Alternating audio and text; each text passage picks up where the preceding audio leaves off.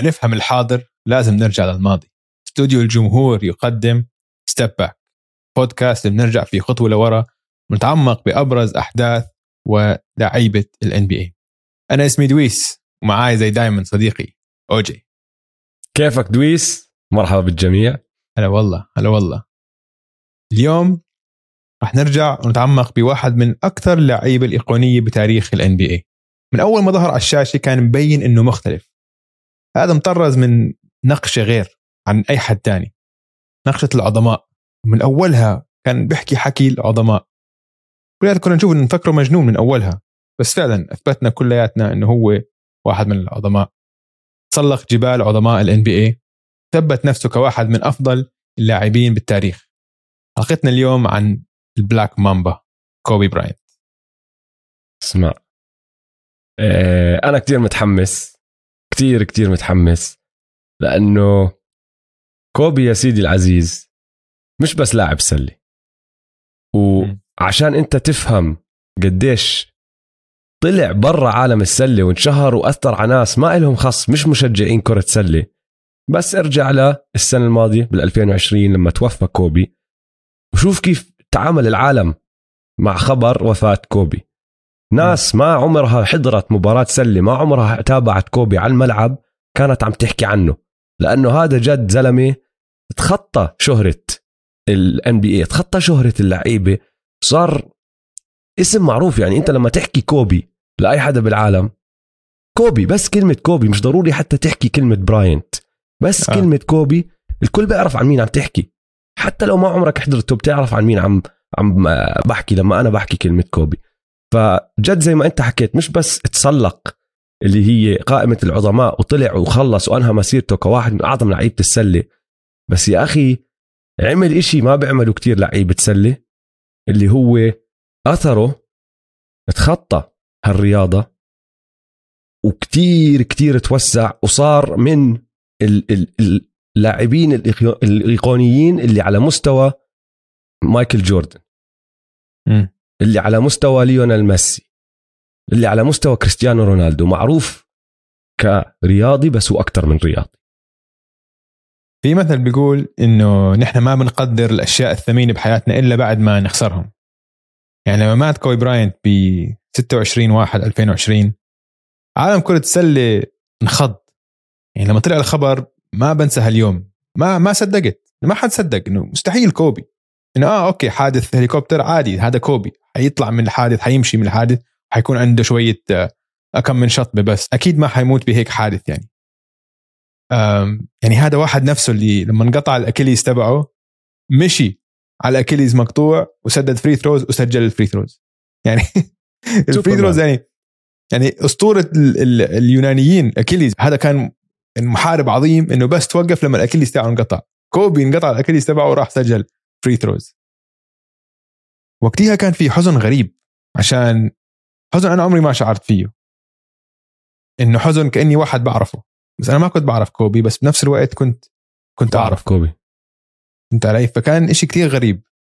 آه كان جزء كبير من حياتي من 96 من 96 لهي 2020 يعني بعرفه من هو صغير بعرف من هو teenager من أول ما بلشت أجيب مجلات SLAM وكان موجود إنه في واحد من high school حيطلع على ال NBA فبهاي الحلقة قررنا إنه نحتفل بحياة كوبي براينت ونتذكر آه أبرز لحظات فيها. وأملنا إنه نروي لكم قصة تكون بمثابة هذا اللاعب الرائع وهذا ال- الإنسان الرائع ال Black Mamba. راح أحكي لك بس بعض إنجازاته على الملعب بعدين طبعا هندخل نتعمق بكل شيء. خمس بطولات اثنين فاينلز ام في بي ام في بي ب 2008 18 All-Star 15 All-NBA 12 All-Defense مرتين scoring champion الأول من الليكرز يعني الأول بال points وال wins بتاريخ الليكرز بال regular season وبال playoffs والليكرز يعني مش فريق صغير يعني مروا عليه كل عظماء. آه اللاعب الوحيد اللي عنده رقمين معتزلين عنده 8 و24 مغير رقمه بنص مسيرته. آه. آه طبعا صالة المشاهير دخل السنة الماضية.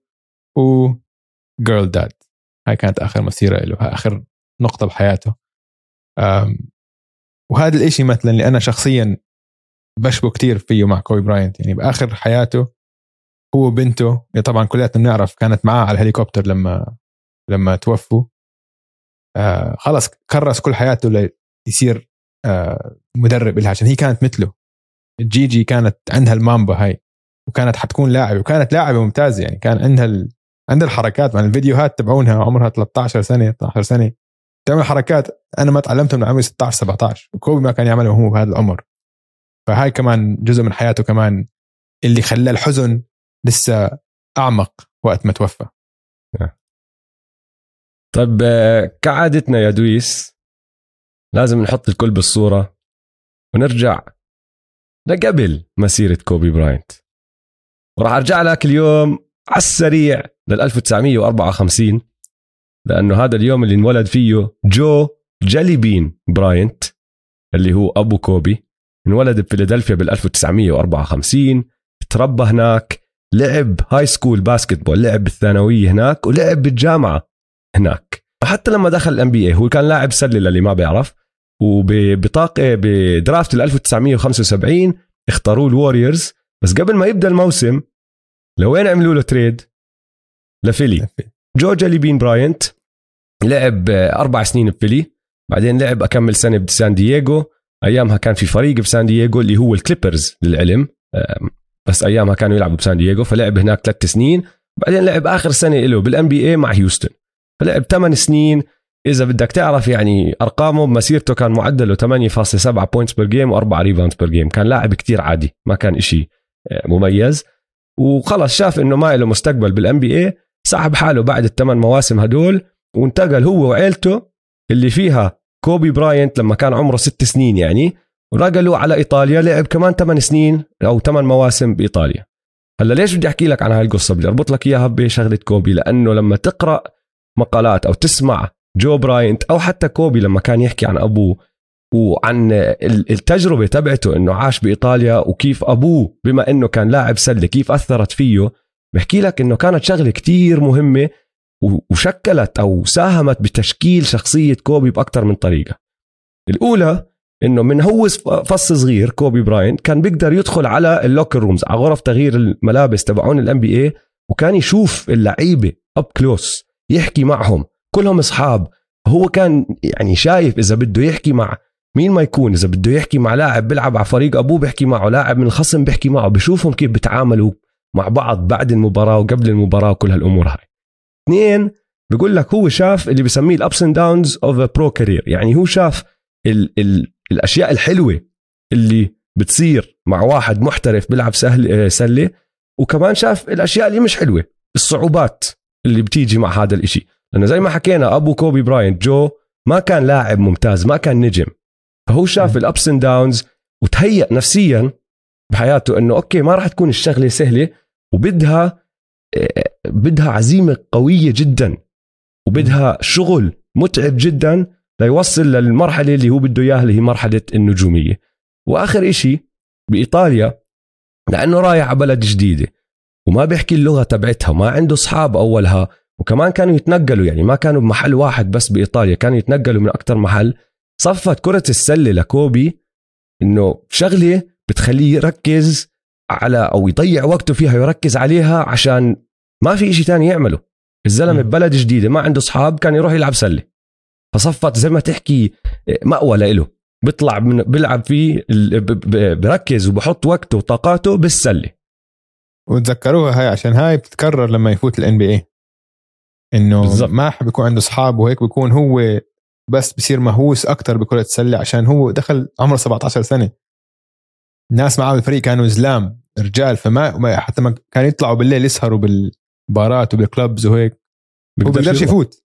فهمت علي؟ فهو من أولها كان يعني هاي كانت رجعت آه، إنه كانت تتكرر بحياته. إنه بس إنه ال best friend تبعه هو كره السله كرة السلة. و رح نحكي عنها الشغلة بس بعد ما أنهى مسيرته عمل فيلم وفاز. أوسكار الفيلم عن كرة قصيدة. السلة قصيدة قصيدة. الفيلم مهم. عن كرة السلة أعز صاحب إله هو كان مهم. يعتبر كرة السلة جد أعز صاحب أعز صديق له هاي الرياضة آه. المهم بدي أرجع لك لكوبي براينت لما كان عمره ثلاث سنين بس عشان أورجيك شغلة أو أو أفهمك قديش كان هذا الزلمة طاقع من لما هو كان صغير وقديش كان مهووس مهووس بكرة السلة فلقيت هالفيديو اسمع كوبي شو بيحكي عن حاله لما عمره ثلاث سنين كيف كان يلعب يلعب ماشي لما ابوه كان يلعب على التلفزيون My mother used to tell me stories uh, that my father used to play basketball on TV.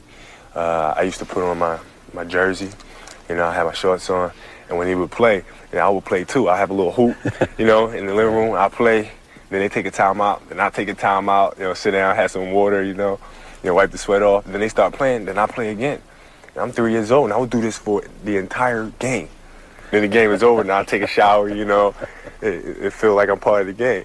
انت سامع انت سامع ال- الهوس اللي فيه يا أخي الزلمه بيقول لك كان عمره ثلاث سنين بيلبس الزي تبعه الصغير كان عنده آه، سله صغيره انه hoop صغير بغرفه القعده بال living room تبعتهم بالبيت كان عنده الطابة تبعته. بقعد بيحضر مباراة أبوه. لما أبوه يلعب هو بيلعب بقلد كل حركة بيعملها أبوه على الملعب هو بقلدها أبوه بركض بركض بشوت بشوت بيطلع سلم بيطلع سلم. لما أبوه ياخذ time out يريح بقعد هو بريح كمان. بيشرب مي. ضل يستنى ال time out يخلص بضل يستنى أبوه يرجع على الملعب. أول ما أبوه يرجع على الملعب بيرجع هو على الملعب. وبحكي لك كان يعمل هذا الحكي لمباراة كاملة. انت عم تحكي ساعة ونص ساعتين. ولد عمره ثلاث سنين. ثلاث سنين مركز مع أبوه. كل شيء أبوه بيعمله هو بيعمله. فالهوس موجود بكوبي براينت من هو صغير كتير. ولاحظوه لأنه بيقولوا لك إنه جده صار يبعث له فيديوهات لأنه أنت عم تحكي لسه آه، بالثمانينات وهيك. فكان في cassettes. كان يسجل مباريات ويبعث له إياهم. والمهووس الصغير كوبي يضل يحضرهم ويحضرهم ويحضرهم ويحضرهم. فالشغف للرياضة موجود من أول يوم بس كمان هاي العقلية اللي صارت شغلة كتير تفرق كوبي براينت عن كل اللعيبة التانيين موجودة من هو فص صغير. هلأ لما كان عمره ست سنين زي ما حكينا نقل على إيطاليا رجع لما كان عمره 14 بإيطاليا زي ما حكينا صار يحب السلة أكثر وأكثر لأنه كانت الشغلة اللي بتضيع بضيع وقته فيها. بس أولها خصوصا ما كان في منافسة. من من الطراز العالي. يعني لو أنت متربي بال US دائما عندك ال high school وعندك ال AAU وعندك الأمور هاي اللي بتقدر تلعب بتنافس آه، في مخيمات كتير وكل هالأمور هاي. آه. بإيطاليا ما كان عنده هذا الحكي. فكان يرجع هو بالصيف كل سنة بعد الموسم بعد ما يخلص الموسم بإيطاليا بيرجعوا هو والعيلة كلهم على فيلادلفيا. بروح بيلعب بدوريات الصيفية بفيلادلفيا. بس بحكي لك كان ياكل بهادل. ما كان بالمستوى تبعهم. فشوف شو بيحكي هون بهاي المقابله عن اللعب بدوريات الصيف بفيلادلفيا He also continued to bond with basketball, but without the competition found at American playgrounds and schools. His family came back to Philadelphia every summer, and he learned quickly what he was missing. So I come back to America in the summertime. I'm playing in the summer league, and I don't score a point the whole summer. I don't Not score one point the Not entire one. summer? Not one point. Not a free throw, not a layup, not a steal, nothing. Zero points the whole summer. And my father came up to me afterwards and gave me a hug and said, "Son, don't worry about it. We're gonna love you if you score zero or 50. You know." And uh, I just remember thinking, "Thank you." بحكي لك ما سجل في صيف ما سجل فيه ولا نقطه ولا نقطه ما قدر أوف. آه. فهمت علي؟ هلا امتى تغير هذا الحكي؟ آخر سنتين له بإيطاليا. ابوه جو صار يلعب لفريق بإيطاليا الشمالية اسمه ريجيو إيميليا. وريجيو إيميليا عكس الفرق اللي كان يلعب قبل آه، كان يلعب لهم قبل اللي هم ريجيو كالابرا وبيستويا. ريجيو إيميليا كان عندهم فريق آه، ناشئين. هدلاك ما. كان عندهم. فبدأ يلعب بدل ما يكون اللعب برا لعب حارات خلينا نحكي صار يلعب كرة سلة خمسة على خمسة آه، مرتبة مع ترتيب مع مدرب مع تدريب صح مع تكتيك صح كل هالأمور هاي. وحتى من أيامها بيقولوا لك إنه الأخلاقيات العمل تبعته كانت موجودة لأنه في مقابلات مع زملائه اللي كانوا يلعبوا معه على نفس الفريق الإيطالية. كان عمره 12 سنة. هم كلهم بيروحوا بتدربوا بخلصوا التدريب باقي الأولاد يا بسحب حاله بروح بيحضر تلفزيون يا بروح بيعمل إشي تاني بتسلى هيك هيك هيك. كوبي بمسك طابته برجع على البيت أبوه حاطط له آه، ring بالبيت عنده برا وبقعد بتدرب وبتدرب وبتدرب وبتدرب. فمهووس من يوميتها آه. ما خلص أخلاقيات العمل موجودة بهذا الولد ومع الفريق هذا ومع التدريب بدا مستواه يرتفع يرتفع يرتفع. بآخر ال 91 اعتزل آه، جو براينت سحب العيلة ورجعوا كلهم على فيلادلفيا. وهون يا سيدي العزيز تبدأ جد أسطورة كوبي براينت. سجل ب Lower Merion high school اللي هي مدرسة ب- بفيلادلفيا برا فيلادلفيا بشوي. وكان أول freshman اللي هو سنة أولى بال high school يعني صار أساسي بفريق ال varsity.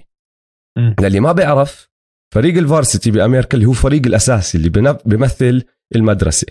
بالعادة أولاد صف تاسع اللي هم ال freshman ما بدخلوا على فريق ال varsity بيلعبوش في فريق ال varsity لأنه بكون مستواهم أوطى شوي بيكونوا هم أصلا حجما أصغر عم تلعب ضد واحد صف 12 وأيامها بتفرق كتير. طبعا. كوبي آه. كان الأول عقود لهذا الفريق لهاي المدرسة اللي صار أساسي من هو freshman بس الفريق لسه كان زبالة. يعني أول موسم له فازوا أربع مرات خسروا 20 مرة. بس بعدين بثلاث سنين اللي بعدها كوبي صار يلعب كل المراكز ما كان يلعب مركز واحد. كان يلعب point guard كان يلعب shooting guard small forward power forward و center. وبدوا يشنعوا.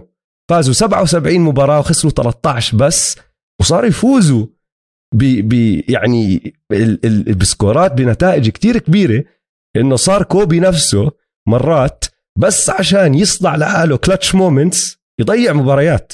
يضيع يضيع يسمح للفريق الثاني يلحقه عشان هو بده يصنع لحاله clutch moment لأنه إذا لا ما في clutch moment طلع آه. مجنون المجنون شو كان يعمل. فآخر سنه له طبعا كان هو senior فازوا اللي هو state championship اللي هي أكبر بطولة لل high schools ببنسلفانيا كوبي كان معدله 31 نقطة 12 rebound 6 ونص assist 4 steals 4 blocks وخلص مسيرته ال high school مسجل 2883 نقطة اللي هو الرقم القياسي ل the state of بنسلفانيا كسر رقم ويل تشامبرلين. يعني مش أي حدا. فهمت علي؟ طبعا إجوك الجامعات الكبيرة كلهم بدهم كوبي. ديوك بدهم كوبي. نورث كارولاينا بدهم كوبي. ميشيغان فيلانوفا مين ما يكون. بس بال 95 صار إشي غير رأيه. كيفن جارنيت صار أول لاعب بيطلع من ال high school لل NBA من ال 1975 هلأ كوبي طلع هذا الإشي قال لك أوه أنا بدي أعمل هذا الإشي. وين المشكلة؟ كل اللي طالعين قبل من ال high school لل NBA big man. جارنيت موزيس مالون داريل دوكنز حتى بال 96 نفس سنة كوبي راح جيرمين اونيل ما عمره بتاريخ الرياضة كان داخل لك واحد guard من ال high school على ال NBA بدي أزيد شغلة بدي أزيد ارسم على هاي القائمة. شون كيمب. شون كيمب طلع من high school بس راح semester على community college ف technically مش محسوب high school بس إنه راح كان عمره 18 على ال NBA من community college بعدين راح على ال NBA كلهم bigs كلهم bigs آه كلهم power forward و centers بس. آه. هلا وين الشغلة؟ إنه كوبي قال لك لا أنا راح أدخل. بس بم يعني أنت ماشي صرحت إنك بدك تدخل ال NBA مش معناته راح يجي فريق ياخدك. فبدأ اللي هو ال tryout process صافي كل فريق بجيب اللاعبين عنده بيعمل عليه بتدربوا هم إياهم 1 on 1 بخلوهم يعملوا أكثر من إشي. عشان ي- يش- يقيموهم بدهم يعرفوا أنت مين كلاعب اللي عم تدخل عليه وبدأ يلف فريق ورا فريق فريق ورا فريق. النتس بيقولوا لك كانوا كتير حابينهم. النتس رقم 8 كان عندهم البطاقة الثامنة الاختيار الثامن. قالوا لك كتير حابينهم. اللوس أنجلس ليكرز كانوا البطاقة تبعته كانت رقم 24 ما كانوا كتير مهتمين. بس. وكيل أعمال كوبي واحد اسمه آرن تيلم صحبة كتير مع جيري ويست اللي هو كان بدير اللوس أنجلس ليكرز. حكى مع صاحبه قال له اسمع اعمل لي خدمة. بالله عليك اعمل لي خدمة بدي إياك تعمل workout لكوبي آه براينت. فبشهر 6 1996 كوبي براينت راح وعمل workout مع الليكرز. ويست جيري ويست بعت ابنه ياخده من الأوتيل إنه روح لم لي اياه جيبه على الهاد على ال- على المركز التمرينات. كوبي بيقولوا لك طلع من الأوتيل هذاك عم بستنى فيه بالسيارة مش حامل إشي غير طابته حامل طابته معه ماشي؟ فراين اللي هو أبن جاري ويست لما يحكيها بحكي لك يا زلمة شوف قديش بضحك هذا الموضوع. هذا الزلمة طالع وتركيزه ألف م- أنت شايفها على وجهه تركيزه ألف. داخل على دوري زلام عمره 17 سنة وهو مقتنع إنه بيقدر يلعب معهم بس بنفس الوقت بضل ولد صغير طالع هو ولعبته. إنه بتتذكر لما أنت كنت تروح تلعب سلة وأنت صغير حامل طابتك تحت تحت أباطك هيك حاملها وضلك ماشي؟ نفس الإشي كوبي براينت. عمره 17 سنة بده يدخل يكسر الدنيا بس حامل لعبته معه هو وطابته. فالمهم سحبه راح ل شو اسمه آه، لعند الليكرز وجيري ويست محضر له مفاجأة كان. مين راح يلعب مع كوبي بهذا ال workout أو مين راح يساعد تدريب كوبي بهذا ال workout واحد اسمه مايكل كوبر. هلا مايكل كوبر للي ما بيعرف أيامها كان متقاعد كان مساعد مدرب مع الليكرز. كان متقاعد من ال 91 يعني كان صار له خمس سنين متقاعد. بس من أفضل مدافعين تاريخ ال NBA الزلمة بطل خمس مرات defensive player of the year 1987 وثمان مرات all NBA defense جزء كثير مهم من ال Showtime ليكرز هو. يعني. كان واحد كثير مهم starting five وكل شيء يعني مع ماجيك وجيمس وورثي وكذا. لاري بيرد بيقول لك لليوم إنه أصعب مدافع أو أقوى أشرس مدافع لعب ضده هو مايكل كوبر مش مزحة الزلمه جيري ويست ماسكه ويقول له اسمع لا تسهل الموضوع على كوبي. فبدأ ال workout وهدول ال 45 دقيقة اللي تدربهم لليوم أسطورة أسطورة. قصه قصه ال workout هاي أسطورة لا تنتسى. كوبي عمل كل إشي على الملعب كل إشي. يعني ما في حركة ما سواها. وبيقولوا لك من أيامها شكله كان زي MJ. يعني خلص حافظ MJ كيف بيلعب وهم عم بيحضروا ال workout. ال fadeaways ال dribbles حتى لسانه بتعرف حركة MJ بلسان خلص حافظ كل إشي وعم بيعمله. آه، جيري ويست خلاه يعمل أكتر من نوع تمرين. وفي واحد من الأشياء اللي سواهم بيقول له اسمع أنت رح تبدأ هون ورح تمشي بدي إياك توصل لهاي النقطة بالضبط. ما عم تحكي إنه بدي إياك توصل ل three بدي إياك توصل لهون بالضبط هاي النقطة وتأخذ شوتة. وكوبر مايكل كوبر عارف إنه هو رايح لهناك. عادي ولا إشي. بيقولوا لك في في مرحلة وصلت بالتمرين إنه كوبي حط 12 ورا بعض على مايكل كوبر. وهداك يا زلمة يعني استغرب إنه هذا الولد الصغير مش بس بده يفوز أو بده يورجي بده يمسح الأرض فيه. يعني قلبت جدش ال- الشغلة صاروا يشمطوا بعض كواع وهون هناك بدفشوا. وبالآخر جيري ويست قام بيحكي للي معه خلص أنا شفت كفاية هذا الولد أحسن من أي حدا على فريقنا الحالي. وعم. بحكيها بكل جدية. الفريق الحالي تبعهم فيه all star فيه future all stars عم تحكي فريق NBA دخل عليهم واحد عمره 17 سنة مسح الأرض فيهم. كان عندك يعني اول ستارز مرتبين. عم تحكي عن ايدي جونز آه. نيك فانكسل خاصة بال بال guards يعني. ال guards اثنين كانوا فظيعين. مش حيلا كانوا وكانوا يوصلوا ال playoff مش إنه يعني كانوا فريق ساقط ولا شيء لا لا. فانكسل وايدي جونز كانوا رهيبين. بس وقتها كان سيبالوس كان all star عندهم عندهم all stars فهمت علي؟ صح. المؤسف بالموضوع إنه ما في فيديوهات لهذا ال workout يا ريت في فيديوهات. فكلها قصص تنحكى بس دائما ومين ما تسمعها كأنه كان في ناس كتير. فهمت علي؟ ما, ما عم تحكي إنه واحد أو اثنين بس كانوا هناك. كان في ناس كتير كلهم بيحكوا نفس الإشي. مايكل كوبر نفسه بلكن بيكون أخذ الفيديوهات دمرهم لأنه بدوش ينفضح. المهم الليكرز بعد هذا ال workout قرروا يعطوه كمان workout بس عشان يعطوه workout ضد واحد بعمره شوي أو أقرب على عمره مش واحد معتزل وصار له سنين مش لاعب. عملوا كمان workout دمر الدنيا ووست اقتنع خلص. أنا بدي كوبي. وبدأ يعمل خطته الجهنمية على أساس يقدر يجيب كوبي لأنه كوبي زي ما أنا حكيت آه، الليكرز عفوا زي ما أنا حكيت كان الاختيار تبعهم بالعشرينات وكوبي ما راح يصمد للعشرينات. مم. بنفس الوقت طبعا بده شاك. آه، مش راح أدخل بكل تفاصيل هاي القصة تبعت ال draft لأنه أنثوني صاحبنا عامل فيديو روعة عن هاي القصة اللي هي قصة draft كوبي. بنصح الكل إذا بدكم تعرفوها بالتفاصيل وتعرفوا كيف صفى كوبي نازل للرقم 13 وكيف الليكرز اختاروه بالرقم 13 روحوا احضروا هذا الفيديو كتير حلو.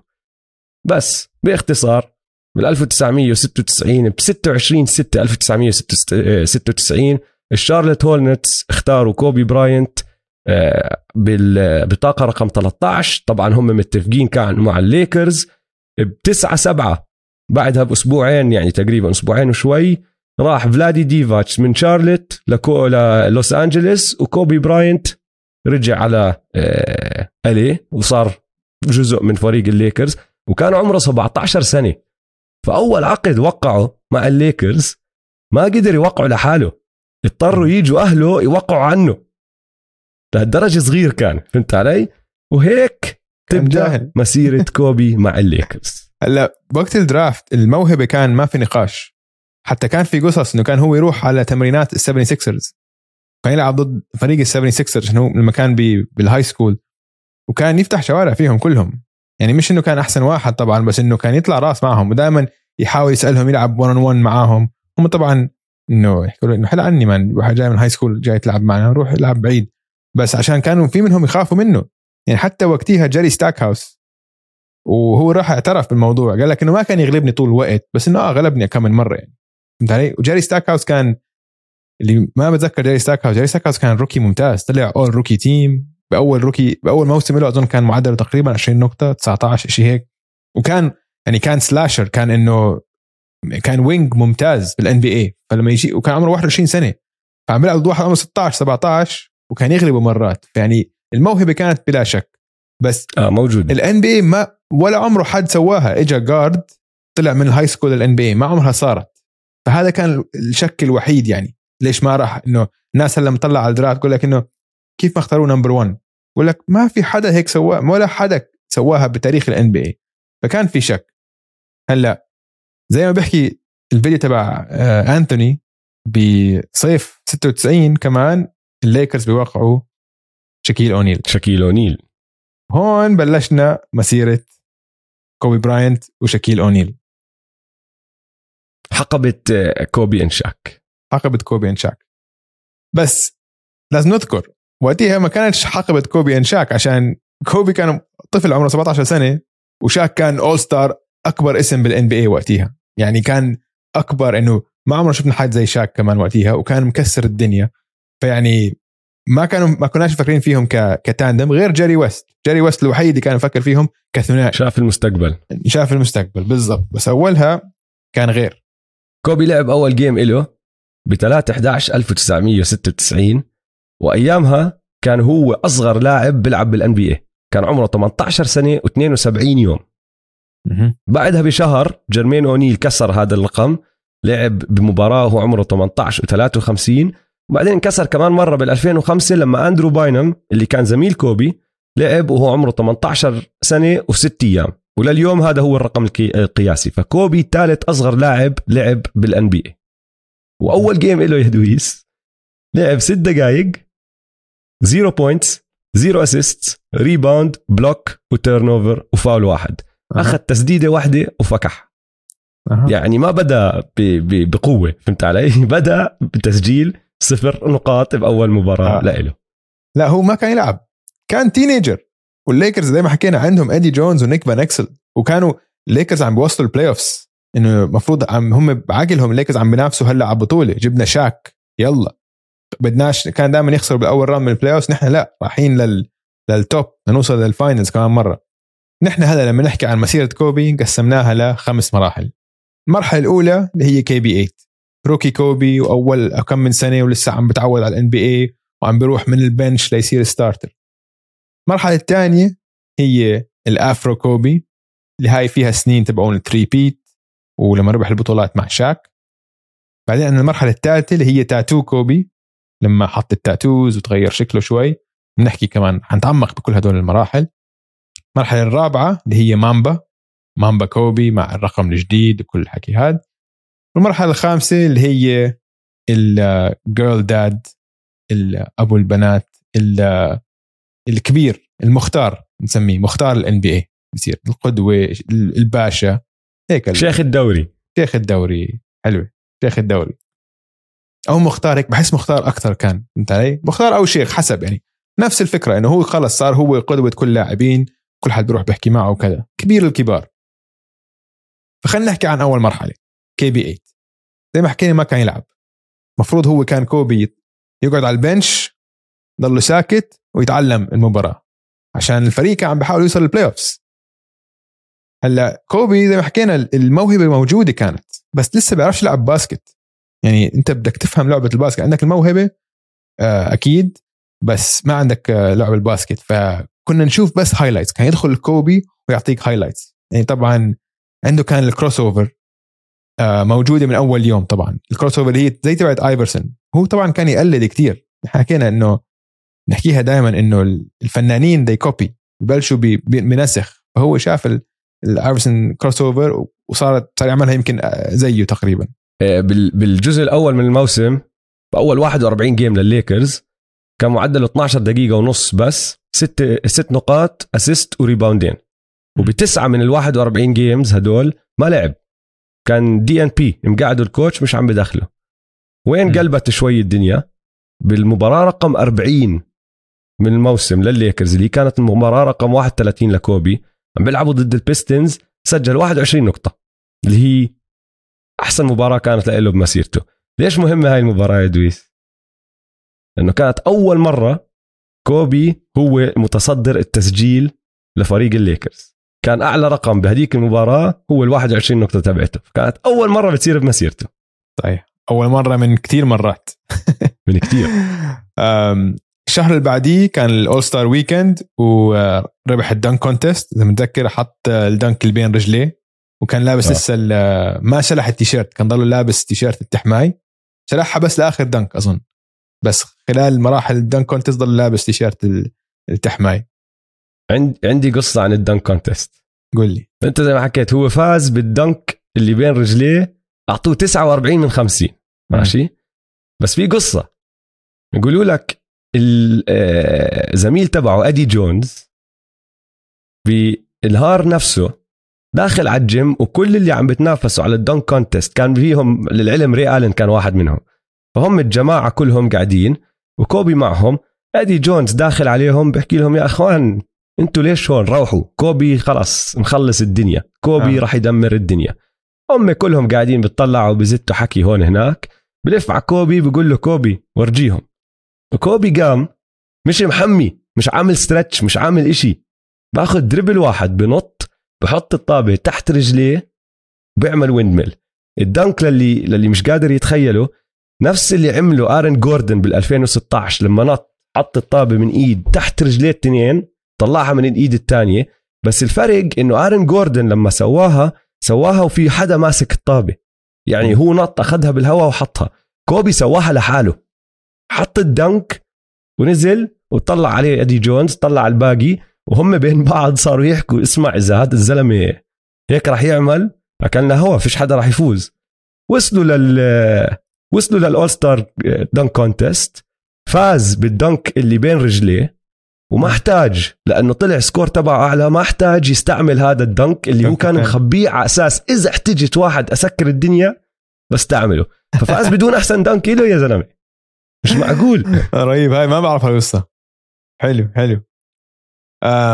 فبعد ال All-Star break طبعا صار في ضجة عليه. إنه okay هذا كوبي براينت و يعني كان ال highlights دائما موجودة. كل ما ينزل يعمل له highlights فصار المدرب ينزله على الملعب أكثر بس بضل. كل ما يخبص أو كل ما يتحمس زيادة بيسحبوا على ال bench. فهمت علي؟ هو ودائما هو كان يتحمس زيادة. دائما فيش يعني فيش ولا مرة دخلوا لعب بدوره وبس إنه يسدد. لا. تدخل واحدة بصير يسدد بعديها. خلص بصير بده يسجل كمان. تحمس. تحمس. زيادة. تحمس كثير برجع بشطب على ال bench. فلما وصلنا ال playoffs أول round يعني يا دوب لعب. ما لعب تقريبا مرة. هم فازوا على بورتلاند أول round بس يعني هو ما كان له دور بالمرة. آه، ال round الثاني لعبوا ضد آه، الجاز. والجاز وقتها ستوكتون مالون وكانوا سنتها وصلوا ال finals ال 97 وعلى السريع خسروا آه، أول مباراتين. وبالمباراه الثانية ادي جونز لعب كتير كتير سيء. فقال لك المدرب خلينا نشوف. إنه ما عندناش شيء نخسره خلينا نحط كوبي. عنده عنده ثقة بنفس غير منطقية. خلينا نشوف بيعرف يسوي شيء هداك ابصر شو ماله. فال game 3 في لوس انجلس دخل كوبي وكوبي لعب ممتاز. okay؟ وخاصة بال quarter الرابع ضلوا يخترق يكسب فاولات وكذا. ما عندهم حدا بيقدر يدافع عليه كان. أو مش يعني مش حاسبين حسابه. فهمت علي؟ ف وفازوا هاي المباراة. فازوا المباراة الثالثة. المباراة الرابعة راحوا على على يوتا. ويوتا ركزوا عليه شوي فخلص هم هو ارتبك. صار ياخذ قرارات سيئة وكذا. عشان غير هلا خلص يعني وكان الجاز وقتها كان فريق كتير كتير أحسن يعني. بس مع هيك لأنه كان عم يلعب سيء ب game four ال quarter الرابع رجع ضوى فهمت علي؟ فورجانا هيك شوي أول شوي إنه هذا إنه بحب ال quarter الرابع بتحمس بال quarter الرابع. وبلش يعمل آه، في فيديو هيك إنه التسديدات كتير كانت صعبة. behind the back dribble و mid-range وكذا كله شغل آه، شغل آه، ألعاب MJ يعني. فوقتها بال quarter الرابع شاك fouls out والمباراه متعادلة وال coach بيعطي الطابة لكوبي. طيب فانت انه أوب أوف ألعب بلشنا معقول هيك حيسويها. بيمسك الطابة بيطلع dribble dribble dribble بيقطع نص الملعب وعم بدافع عليه براين راسل المشهور. آه بيطلع كوبي بشوت air ball ما بتلمس شيء فبتروح الطابة ل overtime آه، بتروح فبتروح المباراة ل overtime بال overtime كمان ثلاثة air balls ورا بعض. وقتيها فوقتيها طبعا الإعلام جن عليه إنه بعدين بطل عشان بطل يعطي pass. سدد air ball air ball إنه هدول إنه bad shots هيك قال لا they were good shots. بس أنا بس عشان كنت ضعيف إنه هم كانوا رايحين مستقيم على السلة بس أنا ما كان عندي قوة كفاية. فالسنة الموسم الجاي ابني عضلات شوي على أرجع معضل أكثر أرجع معضل. حالي. آه والسنة الجايه حيفوتوا. من وقتها تخيل كروكي اللي ما كان يلعب. فهمت علي؟ من وقتها عقليته. عقليته هاي الثقة بالنفس إنه إيه كيف شو عم تعمل أنت مجنون؟ مين لا لا, لا السنة الجاي داخلين بتشوف. آه بتشوف السنة الجايه انه إنه الجرأة إنه بعد أول إيربول أخذ كمان ثلاثة. وبضل ياخذ يعني. إنه مين مين لاعب تاني كان أخذ الأولى؟ okay اسمع الأولى نهاية آه. ال quarter الرابع ماشي. بس بعد ال air ball الأولى اللي صارت بال overtime مين الجريء اللي عمره 18 سنة؟ اللي راح يرجع ياخذ كمان واحدة؟ وهديك كمان air ball بعدين كمان واحدة. كمان ثلاثة. تخيل بال overtime لا لا إنه خالص يعني ما مش مش يعني آه وقتها بلشنا نشوف إنه هذا شخصيته آه خالص مش مش زي احد ثاني طبعا خسروا من الجاز وروحوا. جاز وصل ال final. السنة الجاي صار 6 man ووقتيها بال pre-season يا اوجي حط ال dunk. ال dunk اللي على بن واليس بال pre-season يمكن أشهر dunk بتاريخ ال pre-season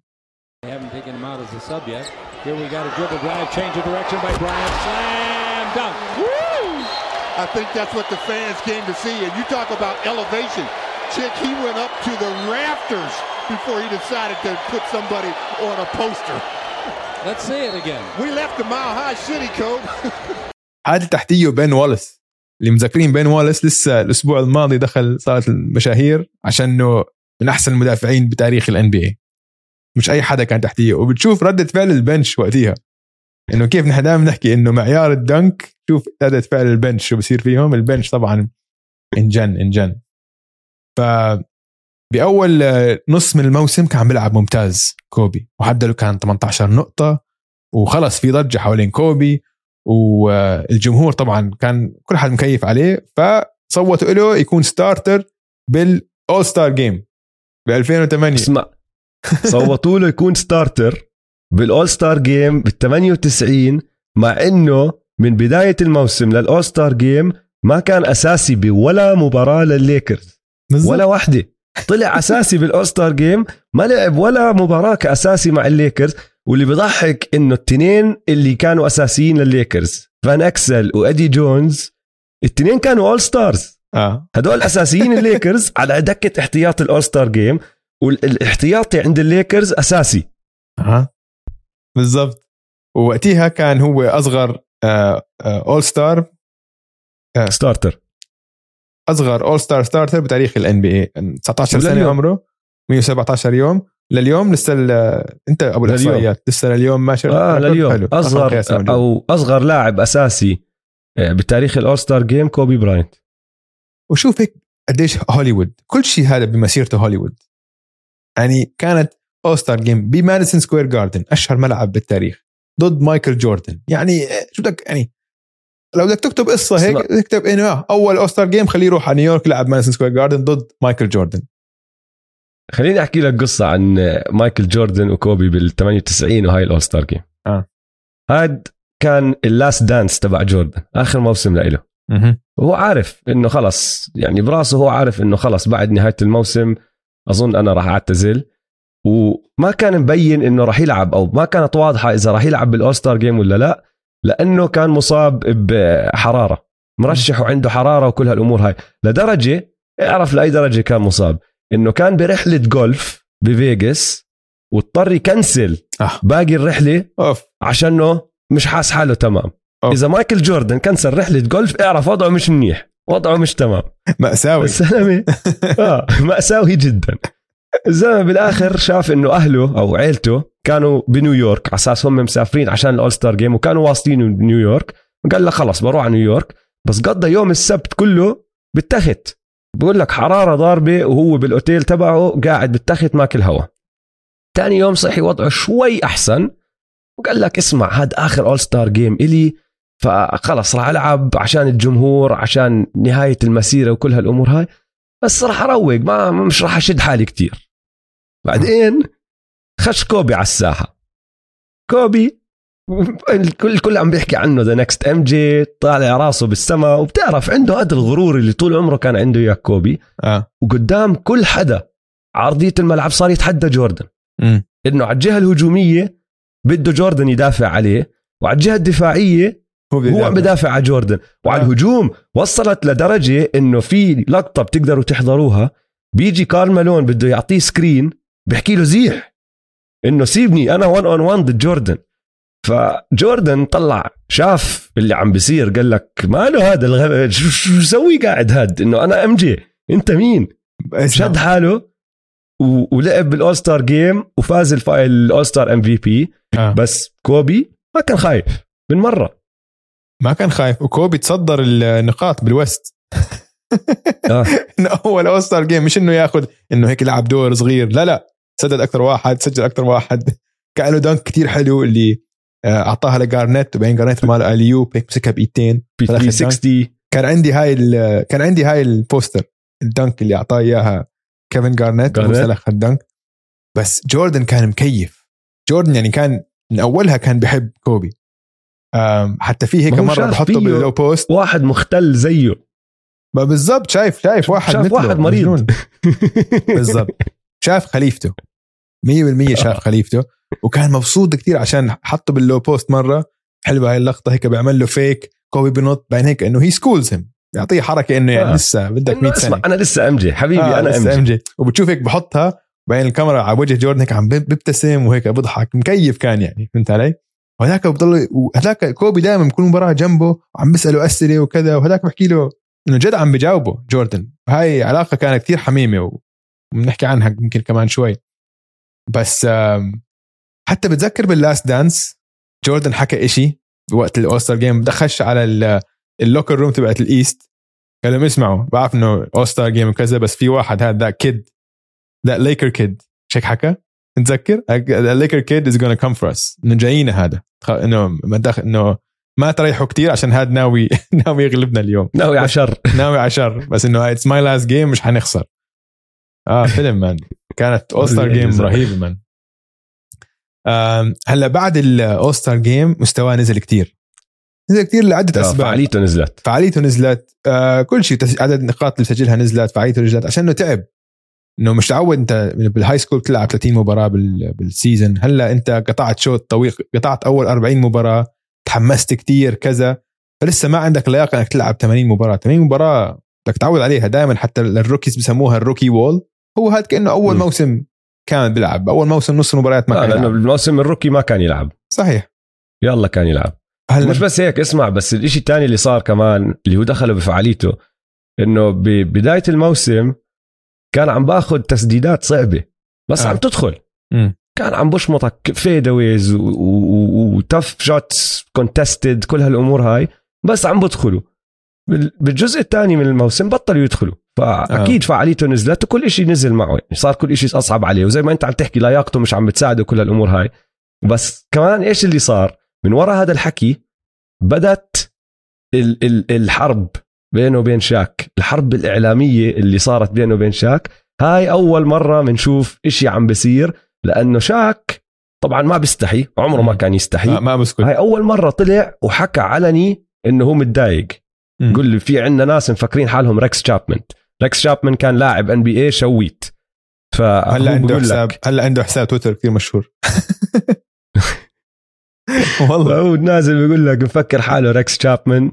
وهو عم بيحكي عن كوبي قاعد بطق على كوبي بس بالإعلام. فهمت علي؟ فهاي أول مرة نسمع هذا الحكي بيطلع وطبعا بزيد وبضل يزيد وبضل يزيد موسم ورا موسم.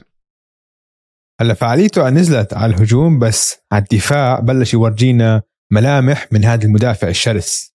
إنه ركز كثير على الدفاع. فضل له إنه آه على الهجوم نزل مستواه بس على الدفاع كثير كثير رفع مستواه. وصلوا ال playoffs فازوا بأول round ضد بورتلاند فازوا بس على السونيكس بثاني round وبس كوبي ما لعب يعني ما كان له دور تقريبا بالمرة بال بال playoffs وصلوا لنهائيات القسم الغربي ضد الجاز بس الجاز مسحوهم مسح. مسحوهم. مسحوهم. مسح. 4 0 على السريع برا. وصلنا لموسم 99 هلا كوبي starter وقتها ما هو فان اكسل آه فان اكسل تاجروا فيه. قبل بداية الموسم. ادي جونز تاجروا فيه خلال الموسم. آه. فهمت علي؟ وتغير الفريق شوي وصار عندك اللي هو آه ال ال الفريق أو أساس الفريق اللي راح يعمل ال three-peat صار صار موجود عندهم. كان عندهم شاك كان عندهم كوبي طبعا ديريك فيشر كان معهم وهلأ صاير يلعب أكثر. روبرت هوري ريك فوكس تاي لو كانوا كلهم على الفريق. وطبعا لا تنسى لا تنسى أهم لاعب كان معهم بهداك الموسم دينيس رودمان كان ليكر. هذيك السنة. وقتها سنتها آه، طبعا كوبي تحسن آه، وكان معدل 20 نقطة بالمباراة. وصلوا ال playoffs فازوا على هيوستن بأول round. بعدين وصلوا ضد السبيرز 99 السبيرز اللي هم بيربحوا البطولة وقتها السبيرز مسحوهم وكانت إهانة إهانة للسبيرز. يعني آم، بآخر game كانت آخر game بالفوروم متذكر؟ الملعبهم اللي قبل ستيبلز سنتر قبل ستيبلز سنتر آه. آه قبل ستيبلز اللي هو هلا صار ملعب الكليبرز. اللي هلا حيرجعوا يبنوه. آه آه. حيبنوا ملعب. بهداك الموقع. بالضبط. آه. فالجمهور كان كتير ضد الشاك والليكرز و they booed them هم اثنين وصاروا يهتفوا هتافات إنه بدهم ادي جونز رجعوا ادي جونز لهالدرجة وصلت الأمور كانت سيئة بعد موسم آه 99 هلا هاي أول حقبة من كوبي. لل 99 ولازم نذكر انه كوبي وقتها كان لساته طفل. طفل صغير. شكله كان طفل. لو شكله كان وجهه. طفل وما آه. كان صحبه مع اللعيبه يعني كوبي كان من من ناحية آه، من ناحية اجتماعية اللعيبه يطلعوا يسهروا هيك كوبي ما يعمل هذا الحكي. كوبي بس كان مهووس كرة سلة. كان بلش آه، أخلاقيات العمل اللي بصير مشهور فيها بعدين اللي بس آه، بيروح بتدرب الساعة 4 الصبح 5 الصبح وكذا وعم نبدأ نشوف ثمار هذا العناء على الملعب عشان مستواه كان عم بيرتفع كتير كل سنة وكل سنة. هلأ وصلنا للمرحلة الثانية بحياة بمسيرة كوبي اللي هي ال Afro كوبي. هلأ الليكرز وقتها صار لهم 10 سنين مش واصلين ال finals و12 سنة مش فايزين البطولة. الحكي هون مش متعودين هدول الليكرز مش متعودين على هذا الإشي. الثمانينات كان كل سنة سنة سنتين بطولة يعني. شو عم بيصير؟ امم صحيح. وبعدين بعد ما آخر سنتين طلعوا من ال playoffs ب sweep ففي كتير شكوك هلأ. نحن صح عم نبني مع كوبي وشاك هل حيتفقوا كذا؟ مش عارفين. مين جابوا أي مدرب؟ فيل جاكسون. فيل جاكسون. دخل فيل جاكسون دخل ال triangle offense والليكرز صاروا فريق شاك وكوبي. هذا الموسم شاك كان معدل 26 نقطة وكوبي 20 نقطة هلأ هذا الموسم موسم 2000 نحن غطيناه ب بتمعن تعمقنا فيه بحلقتنا أي حلقة كانت الرابعة صح؟ الرابعة عن. ال lob لما تعمقنا بسلسلتهم ضد ال- كوبي لشاك كوبي لشاك lob السلسله ضد البليزرز ف سنتها طبعا كان فريق مختلف جدا مبين إنه إنه ناويين ناويين يكسروا الدنيا. كوبي كان ممتاز. شاك كان بقمة شاك. طبعا إذا بدكم تسمعوا عن ال Western Conference finals اسمعوا عشان تعمقنا كتير بهاي السلسلة وكيف عملوا هاي ال comeback واللي خلصت بال alley-oop من شاك لكوبي. وبعدين وصلنا للنهائي. أول نهائي لهم. طبعا كان معروف بنهائي لشاك عشان شاك كان معدله 38 نقطة. فكان في إنه 100% كان هو أحسن لاعب على على الليكرز. بس كان في فترات كان بيحتاجوا كوبي براينت. وواحدة من هدول game 4 كان game 3 كان مصاب كوبي وما لعب. فكش رجله كان عنده إصابة بالكاحل. وب game 4 آه، شاك طلع foul out وكوبي كان عمره 21 سنة. ضد فريق ممتاز اللي هو البيسرز وقتها كوبي سجل 28 نقطة لعب 47 دقيقة. وكانت game 4 واعطى التقدم للليكرز 3-1 هاي كانت مباراة مهمة عشان وإلا كانت تعادلت سلسلة 2 2 وأخرتها الليكرز فازوا أول بطولة لهم بعد ست مباريات. 2001 الموسم الثاني من afro كوبي مرحلة afro كوبي كان في بعض المشاكل بالفريق آه، خلال الموسم بس يعني كانت الموهبة لا ما نقدرش آه، ننكرها يعني. بالرغم من مشاكل الموسم طبعا وصلوا ال playoffs وبال playoffs فتحوا شوارع sweep أول round sweep بثاني round sweep بثالث round وصلنا ال finals وخسروا بس أول مباراة من ألن ايفرسون وبعديها فازوا أربع مباريات ورا بعض. كوبي يعني كان هو المدافع الرئيسي على ايفرسون وصعب حياة ايفرسون كتير كتير كتير. كانت gentleman sweep يعني كانوا فريق كتير أقوى من ال ال 2002 ال three-peat كان كتير آه، واضح الأمور إنه يعني هم كانوا أقوى فريق وكوبي بدع بال playoffs كان آه، ولا game عنده أقل من 19 نقطة بال playoffs ب 2002 ولا game أكثر من 36 يعني كان خلص إنه عندك كوبي براينت حيجيب لك بين 20 و 35 نقطة دائما و بهديك السنة إذا متذكرين كان في سلسلة كثير آه، تاريخية ضد الكينجز. لما كانوا خسرانين 3 2 ضد الكينجز وكينج كانوا ممتازين. اللي عم نحكي عن ويبر آه مايك بيبي فلادي ديفاتس ممتازين. 3 2 متقدمين. كوبي بدع آخر مباراتين. ب game 6 جاب 31 نقطة 11 rebound 5 assist و game 7 جاب 30 نقطة 10 rebound 7 assist ولعب تقريبا كل مباراة.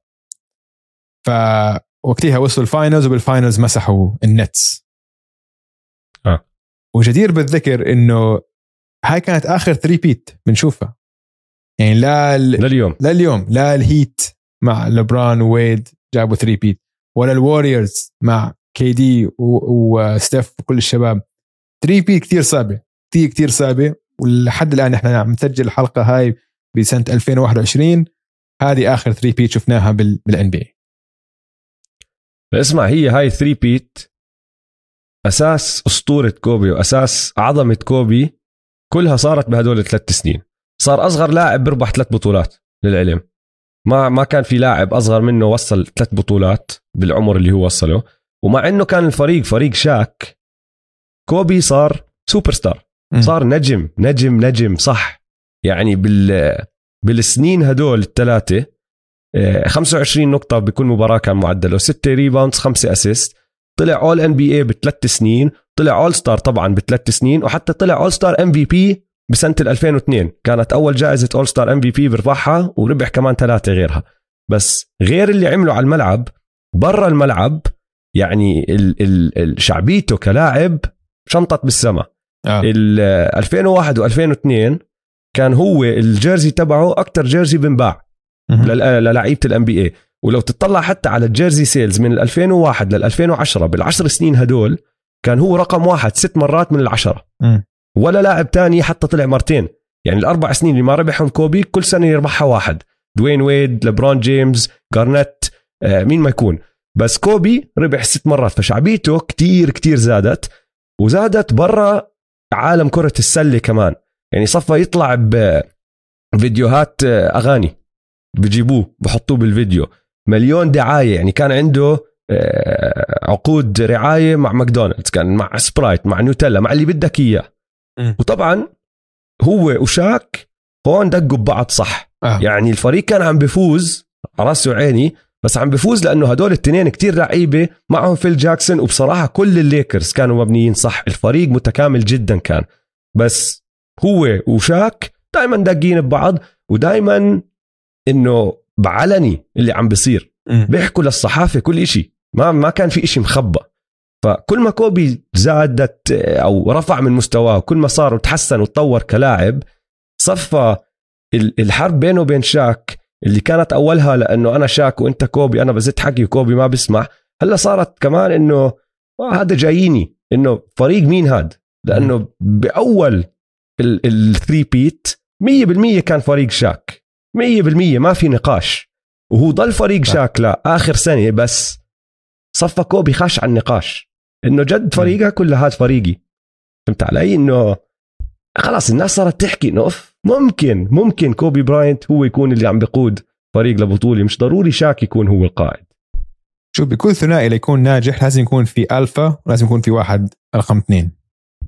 كانت هذا واضحة الأمور أولها. شاك كان الألفا 100% وكان كوبي ممتاز نجم يعني ما كان بيقدر يسويها شاك بدون كوبي بس كان شوك كان كوبي هو الثاني هلا كوبي شوي شوي عم بيطلع. بعد ال three-peat دخلنا موسم 2003 صار معدل النقاط أعلى من شاك فبعقله هذا فريقي خلص. وشاك وكوبي كثير مختلفين عن بعض. شاك قوة خارقة جسمه كذا. ما بيحتاج يبذل الجهد اللي بيبذله كوبي. كوبي كان صح. غير. كوبي كان بالعكس عنده الموهبة طبعا بلا شك. بس كوبي كان مامبا كان عنده الأخلاقات العمل. كان كوبي هو اللي بيشتغل على حاله. لسه كل صيف بيشتغل على حاله أكثر أكثر ومبين على الملعب عشان كل سنة عم بيجي مضخم أكثر معضل أكثر وعم بتحسن لسه عم بتحسن فكوبي كان لسه عنده طموحات كتير عالية وشاك يعني تقريبا مكتفي يعني. فهمت علي؟ ما عنده لسه ما عنده نفس ال ال ال الإرادة لأنه يكمل بهاي السيطرة على ال NBA سنة موسم 2003 كوبي المعدل بالنقاط أعلى من من شاك بس سنتها بيخسروا بال playoff ضد السبيرز. سبيرز كان فريق ممتاز مع دانكن والشباب. هلأ بصيف 2003 هون بتغير كل شيء. نحن هلأ عم ندخل بمرحلة تاتو كوبي. خلصنا عفوا كوبي اللي هي ربحت ال three 2003 صار في آه بصيف 2003 صار في ادعاء من آه امرأة بكولورادو إنه كوبي اغتصبها. وهاي قلبت كل الدنيا. عشان وقتها زي ما حكينا كوبي كان أكثر لاعب محبوب بال NBA كان دعايات كل محل كان شب الحليوه كان كل شيء كان 100% وكان كان ال ال الشيء المهم الجدير بالذكر إنه هو كان ال golden boy الفتى الذهبي تبع الدوري. علي لأنه كان زي ما تحكي عكس ايفرسون الزلمة حليوة كتير مرتب طريقة حكيه كويسة بيحكي عدة لغات ما عليه tattoos كنا داخلين بعالم اللي كانوا يسموه thugs إنه آه. ال hip hop والأمور هاي داخلة كتير على ال NBA وال NBA ما كان خايفين عجبهم. من هذا الإشي آه. ما كان عجبهم من مرة لأنه خايفين من التسويق وكيف راح يتأثر وسمعة ال NBA وكل هالأمور هاي فكوبي كان هو اللي متمسكين فيه إنه أوف أنت هو اللي بدنا إياه أنت وجه ال NBA تبعنا لقدام لأنك عكس كل هالأمور هاي.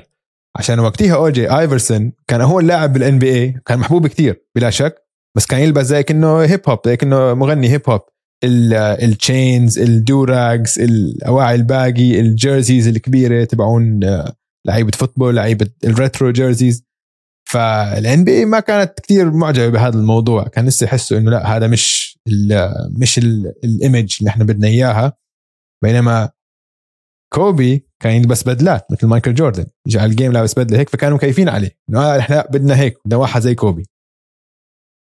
حتى حتى بالحرب اللي صارت بينه وبين شاك كان دائما هو يطلعوه إنه المحترم بهذا الإشي عشان عنده أخلاقيات العمل عشانه رياضي بحب المنافسة وهيك وشاك كان زي ما أنت حكيت مش كتير فارقة معه. بتهبل مرات كل هالأمور هاي المهرج. م. فكان كوبي زي ما أنت حكيت هو دائما ال NBA اللي مكيفين عليه ال golden boy الفتى الذهبي. بعدين صارت قصة قضية كولورادو. واللي صار إنه في وحدة بتشتغل بالفندق اللي هو نازل فيه اتهمته بالاغتصاب.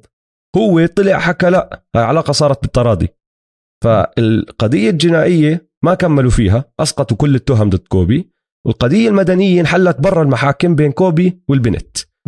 فما بنعرف بالضبط شو صار وما راح ندخل هذا الموضوع حد جد. ما في ما في عليه حكي يعني هي وصلت إنه بال بالمحاكم هي بدهاش تطلع تشهد على شيء. فخلصت القضية هاي بس السمعة تبعت كوبي أكلتها. يعني كل الرعاة تبعونه ما عدا نايكي تركوه. زي ما كنا عم نحكي قبل شوي الزي تبعه رقمه ال jersey تبعه كان أكتر واحد بنباع هبط أكيد. في إشي اسمه ال Q rating ال Q rating تقييم لقديش الناس بحبوا الأشخاص المشاهير. فقديش برضوا عنه قديش بحبوه الناس.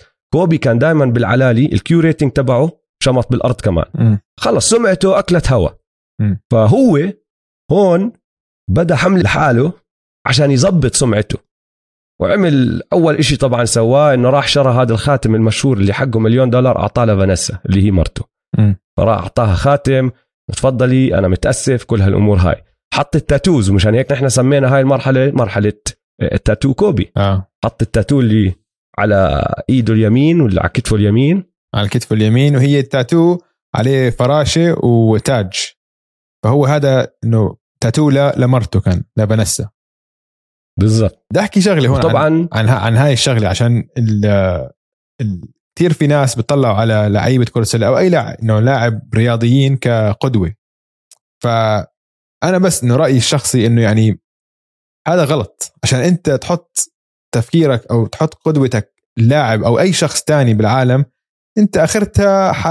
حيخذلك هذا الشخص. أنت خذ قدوته أخلاقيات عمله الأشياء اللي بسويها كلاعب اشياء بسويها على الملعب. أما تأخذ قدوة كلاعب كشخص كامل حيخذلك عشان ما في شخص مثالي بهالدنيا. فالسمعة اللي انضرب فيها كوبي وقتها إنه كان ضربة قوية عشان هو كان زي ما حكيت ال golden boy بعدين خلص كل العالم قلب عليه. هلا طبعا بالحملة الإعلانية عمل شغلة كانت بداياتها هون وطبعا هي كملت وكملت وكملت وهلأ ما حدا بفكر فيها مرتين. لما تحكي هاي الكلمة بتفكر بكوبي اللي هي لقب البلاك مامبا. أعطى حاله هذا اللقب. يعني أعطى لحاله شخصية تانية. وهو بيحكي لك إنه أنا اللي كان عم بيصير إني مش قادر أركز.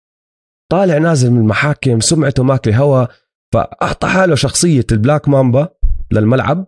وبرا الملعب هو كوبي براينت اللي قاعد بيهتم بكل أمور حياته اللي قاعد بيهتم فيها وبيشتغل عليها. على الملعب صار البلاك مامبا. واختار هذا اللقب لأنه حضر فيلم اسمه كيل بيل.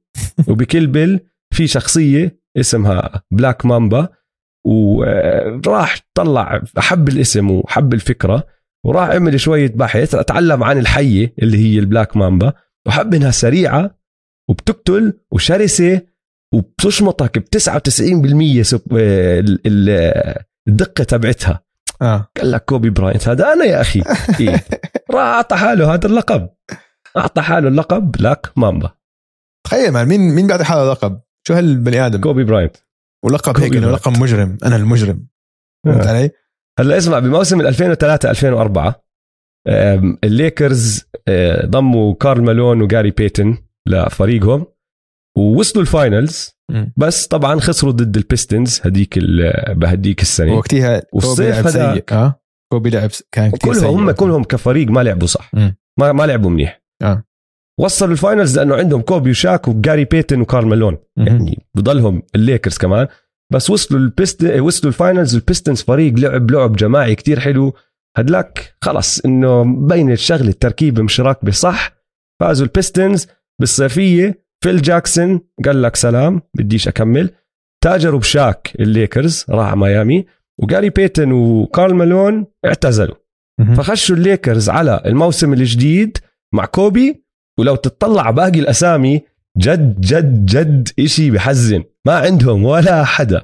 والليكرز طبعا لأنه ما عندهم حدا غير كوبي خلصوا 11 بال West ولأول مرة بمسيرة كوبي براينت ما دخلوا ال playoffs كوبي أصلا هذيك السنة كلها ما لعب غير 66 game. الموسم اللي بعده بس اللي هو موسم 2005 2006 بدأ جولة الانتقام تبعته. وأعطانا موسم من أفضل المواسم الهجومية اللي شفناها بالتاريخ. ال- المعدل تبعه أنهى الموسم بمعدل 35.4 نقطة بكل مباراة. لليوم هذا تاسع أعلى رقم بالتاريخ. ولو تطلع على الثمانية اللي فوقيه أغلبهم ويل تشامبرلين. عندك جيمس هاردن طلع لك مرة بموسم وعندك إم جي طبعا. آه، موجود. بس يعني تاسع أعلى موسم هجوم أو تاسع أعلى معدل تسجيل نقاط و يعني مش مزح اللي سواه. عمل أشياء ما راح نحكي فيها هلأ هلأ راح نحكي فيها بعدين. بس أوه. عمل أشياء بهذاك الموسم يعني بتطير العقل. مش مف مش مش مستوعب لليوم أنا شو صار. 35 نقطة الموسم اللي بعده. بدون الثلاثيات آه. والحكي هذا كله. ثلاثيات. كله كان تسجيل صعب. mid range layups كذا. ما كان بس اللعب ال- كله غير كان. مش كان اللعب الفعال اللي هلا مثلا مثلا تبعون جيمس هاردن التريات و free throws لا لا لا. هذا كله اثنين مدافعين عليه ثلاثة آه فوت غير طبيعي. double team triple team تسديدات كل واحد أصعب من الثانية ويسجلها. وصلوا ال playoffs طبعا بس خسروا ضد فينيكس اللي هي السنة اللي أه، حكينا فيها بالحلقة رقم سبعة لما كوبي ضرب ال game winner وتقدموا 3-1 وبعدين رجعوا فينيكس وتغلبوا عليهم أه، وكملوا. بال 2006 2007 غير رقمه. هاي بنص مسيرته بالضبط بعد 10 مواسم مع الرقم 8 بداية ال 2006 2007 قرر يغير رقمه صار رقمه 24 ودخل على الموسم وطبعا دمر الدنيا كمان مرة بس نزل معدله لبس بس 31.6 الهامل يعني ما عرف يكمل بال آه. نص ال 30 آه. بالعلالي أبصر ليش الليكرز كمان مرة وصلوا ال playoffs وخسروا ضد فينيكس فهاي سنتين ورا بعض وهاي المرة ما كانت آه، ما كانت آه، سلسلة تنافسية فيها كتير عالية يعني فينيكس غلبوهم مسحوا الأرض فيهم وضلهم مكملين الموسم اللي بعده هو الموسم لما خلص ندخل بمرحلة مامبا كوبي. بداية الجزء الثاني من مسيرة كوبي. الليكرز أول شهر إلهم يعني ما كانوا مبدعين كتير فازوا تسع مباريات خسروا ثمانية بس مرة واحدة بدأوا يشدوا يشدوا يشدوا. وبعدين بشهر اثنين بواحد اثنين بهديك السنة الليكرز عملوا صفقة باو جاسول. وما أعطوا حدا يعني لما تطلع أنت على شو اللي صار. الأسامي ك- هلأ هلأ نحكي لا ليش؟ لأنه في واحد اسمه مارك جاسول كان فيها بس أيامها ما حدا بيعرف مين مارك جاسول ما كان لاعب بال NB أصلا. فمين كانت الصفقة؟ باو جاسول راح للليكرز ومحله راح كوامي براون جافاريس كريتنتون آرون ماكي بطاقتين والحقوق لمارك جاسول. جد سرقة أيامها إنه ما- العالم ال NB مش فاهم شو صار إنه شو عم تحكي وباو على طول شبك معهم صفى عندك الكور تبع الليكرز اللي هو كوبي وجاسول ولامار أودم وأندرو باينم مش هينين يعني. الأسبوع اللي بعد آه. عندك. كتير ناس مم. بس هدول هدول ال- الأربع نجوم الأساس آه. ومن اول أول من أول أسبوع لعبوا مع باو جاسول على طول شمطوها 10 game win streak خلصوا أول بالغرب وكوبي مع إنه موسمه كتسجيل كان شوي أوطى من الموسمين اللي قبل لعبه كان متكامل متوازن أكثر وربح أول MVP والمرة الوحيدة اللي ربح فيها MVP كانت هاي السنة. موسم 2007 2008 الليكرز وصلوا النهائيات طبعا خسروا ضد جارنيت بيرس والن والبوستن سلتكس هذيك السنة بس رجعوا الموسم اللي بعده بال 2009 أقوى خلصوا بسجل 65 انتصار و17 خسارة. آه بس لحظة. وصلوا النهائيات كمان مرة. آه بس لحظة قبل ما ندخل موسم 2009 ب 2008 بصيف 2008 رحنا على ال Olympics.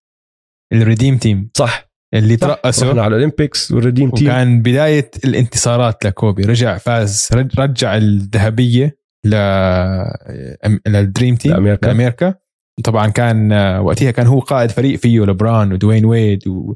وكارميلو وكل الشباب. كريس آه. بوش كارميلو أنتوني كلهم نجوم كانوا. مهم. آه، جيسون كيد مين ما يكون. وبعدها زي ما حكينا بالموسم اللي بعده وصلوا لل finals لعبوا ضد أورلاندو فازوا بخمسة. وكوبي ربح أول finals MVP له وأول خاتم بدون شك. بال 2010 كمان مرة رجعوا على ال finals هاي المرة عم بيلعبوا ضد السلتكس غلبوهم بسبع مباريات ربح تاني finals MVP مع إنه هاي في ناس بيقولوا لك لا وكان ما بيستاهلوا هيك هيك هيك. أغلبهم لأنهم بتذكروا المباراة السابعة والرقم الشهير اللي هو 6 for 24 أها. سدد 24 مرة بس حط منهم ستة. بس بشكل عام بدع بالسلسلة. آه. آخر game ماشي فعاليته كانت واطية بس كمان game 7 هاي. game 7 game 7 ضد فريق من يعني أقوى الفرق الدفاعية. اكبر فهمت علي؟ rival مش مزحه وب لوس انجلوس يعني آه، الضغط بهال game كان أكيد مش. طبيعي. بالضبط. هون وصلنا قمة المامبا هذا آخر آه. خاتم بيربحه كوبي وسمعته مش حكينا قبل شوي تدهورت بال 2003 بعد كل اللي صار مع القضية هون هيك خلص رجعت. لبرون جيمس وقتها كان أحسن لاعب بالدوري بس الدوري تبع كوبي. مم. هذا ال NBA لكوبي. لبرون جيمس أفضل لاعب على راسي وعيني بس it's Kobe's league بال 2011 آه، خشينا بآخر مرحلة من مسيرة كوبي. المختار. طلعوا من الدالاس مافريكس مرحلة آه، المختار. نسميها. خلص تمام. طلعوا من الدالاس مافريكس ب sweep. فيل جاكسون رجع كمان مرة قاعد. قال لك خلص أنا I'm done بال 2012 خسروا ضد KD Russ وهاردن لما كانوا مع OKC ولسه صغار. وبال 2012 كانت آخر مرة بيلعب بال playoffs ما ما رجع لعب بال playoffs كوبي بعديها. بال 2012 13 الموسم اللي بعده على طول. آخر آخر الموسم صار معه اللي هو تمزق وت- وتر ال Achilles. طبعا ما لعب بال playoffs والفريق خسر من ال round الأول. بس خلص هيك دخلنا 100% بمرحله المختار. ما لعب غير ست مباريات بال 2013 2014 وآخر موسمين له لعب مع فريق ما كان عم بينافس لإشي. يعني فازوا 21 مباراة و17 مباراة بآخر موسمين. بس سمعته كمان مرة بدأت تتغير. كوبي أنت حكيتها ما كان عنده أصحاب. ما كان ما كان يبني علاقات مع باقي اللعيبة. يعني ما بتشوف اللي بتشوفه هلا إنه كل واحد قريب على الثاني وبحبوا بعض وبيحكوا مع بعض وكل هالأمور هاي. كوبي كان معروف طول مسيرته دائما وحداني لحاله. آه. ما عنده هم غير إنه يدمر الكل. هون بدأ يغير هذا الإشي. صار آه، يمسك اللعيبة الصغار ويقعد يدرب فيهم يعلمهم يعطيهم نصائح. يعني واحد زي ديفن بوكر جيسون تيتم كايري كلهم لليوم بيحكوا لك يا أخي كوبي لولا نحن ما كان صار فينا اللي عم بيصير فينا هلا. ساعدنا وهذا كان إشي جديد. امم هاي يعني اللي صار فيه هون إنه لساته بعقليته في مامبا بس جسمه خلص بطل يقدر يعمل المامبا فهو حو- تحول كشخص هيك صار صار ألطف. وقال لك تعرف أنا بدي أفيد الجيل الثاني. صار يركز على آه. النجوم الصاعدة وصار يعطيهم المامبا صار يع- عمل المامبا أكاديمي وصار كلياتهم يروحوا يتدربوا معاه بالصيف وكذا. وأنا باعتقادي إنه هاي المرحلة اللي بنسميها نحن المختار أو أبو البنات جيرل داد عشان هو صار عنده عنده أربع بنات. فأظن هاي كمان هيك خلته ألطف وصار يفكر أكثر بالجيل الصاعد يعني فهمت علي؟ فكان مجرم دائما نحن كنا نحكي إنه هو صار مجرم أو صار عنده هالعقلية وعشان بده يكون بده يدمرك على الملعب بس هو كإنسان هو كان لطيف. علي؟ يعني هو كإنسان كان آه، أليف. فهمت علي؟ ما كان بلاك مامبا هو. ما كان مامبا برا الملعب. فهذا التغيير الكبير اللي صار لآخر مرحلة. والتغيير كان كتير حلو عشان هو أكبر سبب هلأ آه، قد إيه بنتذكره هو؟ وقد إيه اللعيبة إنه بيعظموه دائما لما بحبوه. بحبوه بحب يعني غير طبيعي. بالنسبة لهم هو هذا هو كل شيء. هذا هو صح. هذا هو المايكل. جوردن تبعنا. وبالعكس هو لسه أثره على الجيل اللي بعده كان أثر أكبر بكثير من أثر مايكل جوردن على الجيل هذا من ناحية أثر مباشر. إنه مايكل جوردن الوحيد بالعالم اللي كان عنده علاقة مع مايكل جوردن هو كوبي. كوبي هلا لو بتسمع ال... عنده علاقة. مع كل حدا. بنى علاقة مع كتير ناس. مع مع كتير نجوم NBA نجوم WNBA مع كل من من ناح- ناس من رياضات تانية كمان كانت تحكي مع كوبي وكانوا كلياتهم آه. عندهم قصص عن تليفون تليفونه و texting مع كوبي وكذا بيبعتوا messages بيساعدهم بيحكي صح. معهم وغير هيك وبآخر موسم له شفناها كتير واضحة حتى الجمهور علاقة الجمهور مع كوبي تغيرت مم.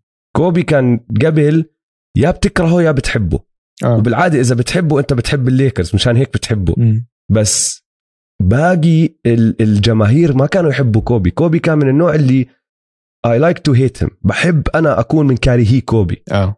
بس بآخر أكمل موسم بدأ يتغير هذا الإشي وبآخر موسم إله يعني إيه، كل ملعب بروح عليه الناس رايحة تشوف كوبي لآخر مرة وما في غير احترام. لإله.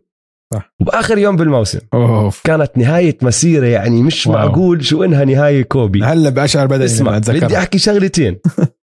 بدي أحكي شغلتين. الليكرز فازوا 17 مباراة هذاك الموسم. آه. كانوا أخير بالغرب. ماشي؟ أخير أخير. يعني هذا فريق هامل. من ناحية تنافسيه من ناحية لعب فريق كتير هامل. والمباراة الأخيرة لكوبي صارت بليلة. الوريورز كسروا فيها الرقم قياسي لعدد الانتصارات بموسم. إنه دخلوا التاريخ كأفضل فريق regular season بالتاريخ. م. ما حدا كان فارقة معه هذا الإشي. ولا حدا كان عم بيحضر عم. هون ولا حدا كان عم ولا بيحضرها حدا سائل. م. ولا حدا سائل. كل العيون على كوبي. ويا لها من نهاية يا دويس. يا لها من نهاية حكينا عنها نحن لما عملنا حلقة أفضل عشر أو أهم عشر لحظات بالعقد الماضي. بس اللي هي حلقة الكل. 23 ببودكاست مان تمان حلقة 23. آه. الزلمة دخل على الملعب.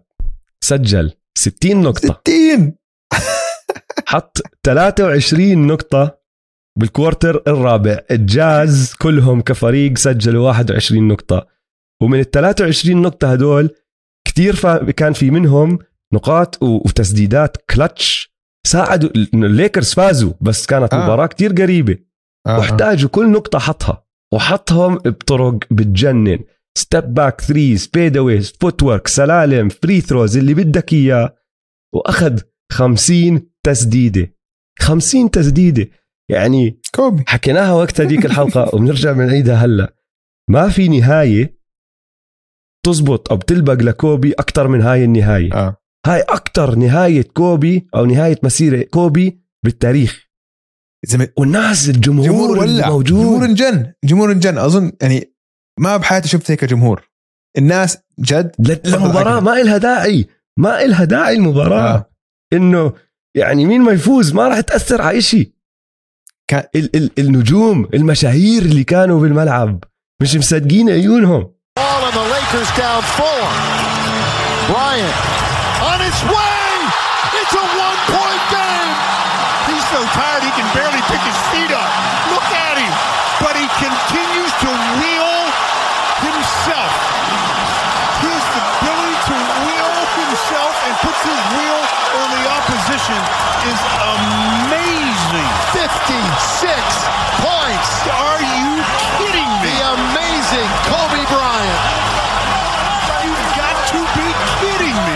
في اللقطة المشهورة اللي كاميرا بتروح ل بعد ما ما بعد ما بجيب تسديدة غير طبيعية وعم هو عم بقود ال comeback. هم كانوا خسرانين عم بيرجعوا بالمباراة. الملعب طبعا انجن. انسى. جاك نيكلسون هيك عم بيطلع على السماء. وجاك نيكلسون يعني جاي زي cool sky بالعالم يعني. snob. وقتها كان من جن. snob من جن. جاي زي هيك بتروح الكاميرا على وجهه بقول لك wow. حتى كاني ويست اللي هو يعني كاني ويست كان وقتها طبيعي. من جن كان مكيف. كل الدنيا كانت مكيفة إنه يعني كانت الطاقة بالستيبل سنتر كانت غير طبيعية. لا توصف لا توصف. شوف هاي الكليب آه. قديش كان جنان. المعلقين قديش كانوا مجنين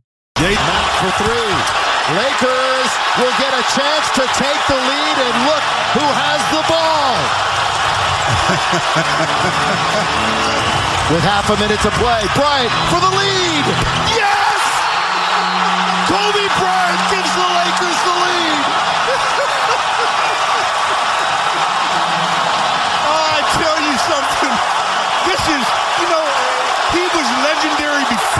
Game.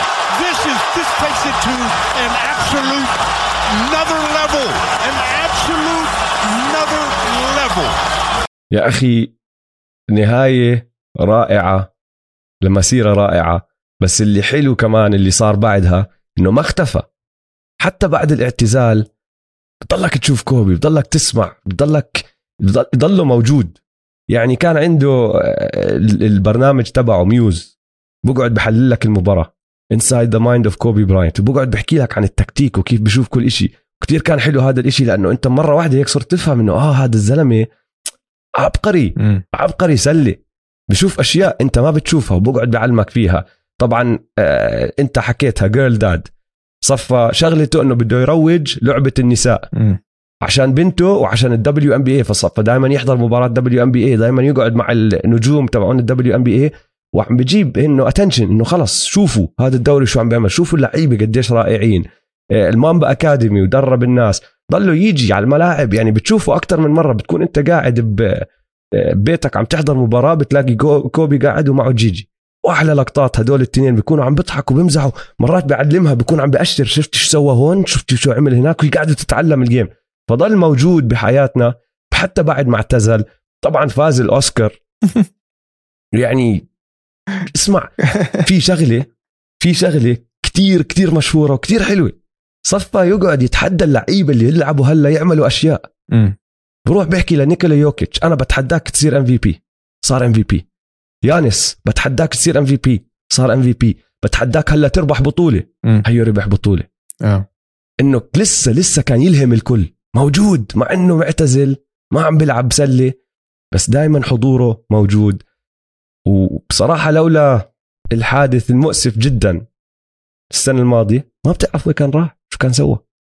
بحفل التكريم تبع تبعه مايكل جوردن آه، أعطى speech كتير حلوة. بحكي فيها قصة بقول لك مرة بحكي معه الساعة 2 الصبح.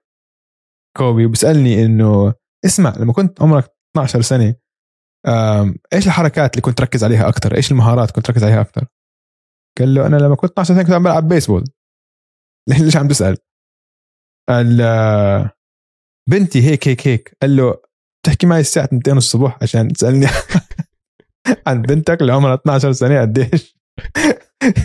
شو تركز على اي مهارات؟ روح نام. مجنون مجنون. أخذ هاي العقلية المامبا والأخلاقيات العمل للجزء الثاني من حياته. انت علي؟ حطه وبلش شركة الميديا وقرر يعمل short film. وقال لك okay كيف بد لما الفيلم بدي اعمله كيف بده يربح أوسكار. راح صار يحكي مع ناس بهوليوود نحكي مع مخرجين وكذا قال لهم إيش لازم أعمل لياخذ أوسكار؟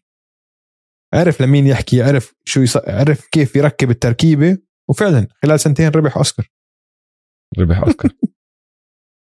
طيب لويس رح ناخذ timeout وبنرجع بنكمل الحلقة مع كل فقراتنا الثانية المعتادة عن كوبي براينت.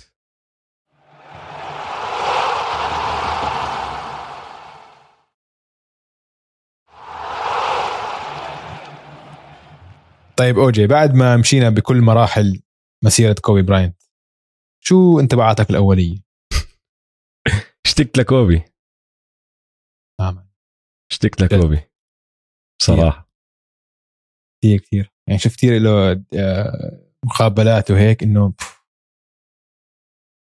قوية قوية. لسه مش مصدق إنه توفى. الراحل كوبي براينت. غريبة. لسه غريبة. طيب آه، أقوى لحظة. في كثير في كثير يعني هلا. هذا جوابي بالضبط. لما قعدت أطلع فيها ما بقدر. ما بقدر ما بقدر. كتير في. يعني اسمع إذا بدي أختصر لك بالآخر حليتها بشغلة أو وصلت لاستنتاج اللي هو أظن نهاية ال 2010 مع البطولة هاي الخامسة تبعته. هو أقوى أو أعلى قمة وصلها. هي قمة المامبا زي ما حكينا. وعمل كل إشي. خلص الدوري كان إله. وفايز ال Olympics. رجع سمعته لوين ما كانت. ما في شك إنه هاي بطولة فايز بطولتين ورا بعض والتنتين إله. مش لأي حدا تاني. فهمت علي؟ فأظن وقتيها- هاي قمة. آه. بتفق معك. في ب game 5 بال 2010 بنهاية 2010 ضد السلتكس. في مرة ببوسطن بس بملعب بوسطن سجل 23 نقطة ورا بعض. آه. ال quarter الثاني والثالث أظن. حتى جمهور بوسطن هم يعني أكثر جمهور بكره كوبي براينت والليكرز. حسيت بعد ما والليكرز طبعا وبالنهائي يعني مش مزحة مش إنه game خلال الموسم إنه okay بنزقف له عشان عم بيلعب منيح. لا لا. عم بياخذ منكم بطولة هذا حتى الجمهور هناك وقتيها إنه هيك حسيت صار في هيك ردة فعل بعد يمكن لما سجل 15 16 ورا بعض. كلهم تسديدات صعبة. حتى الجمهور إنه أوه إنه في إنه في إنه في هيك احترام. شعور احترام. في احترام.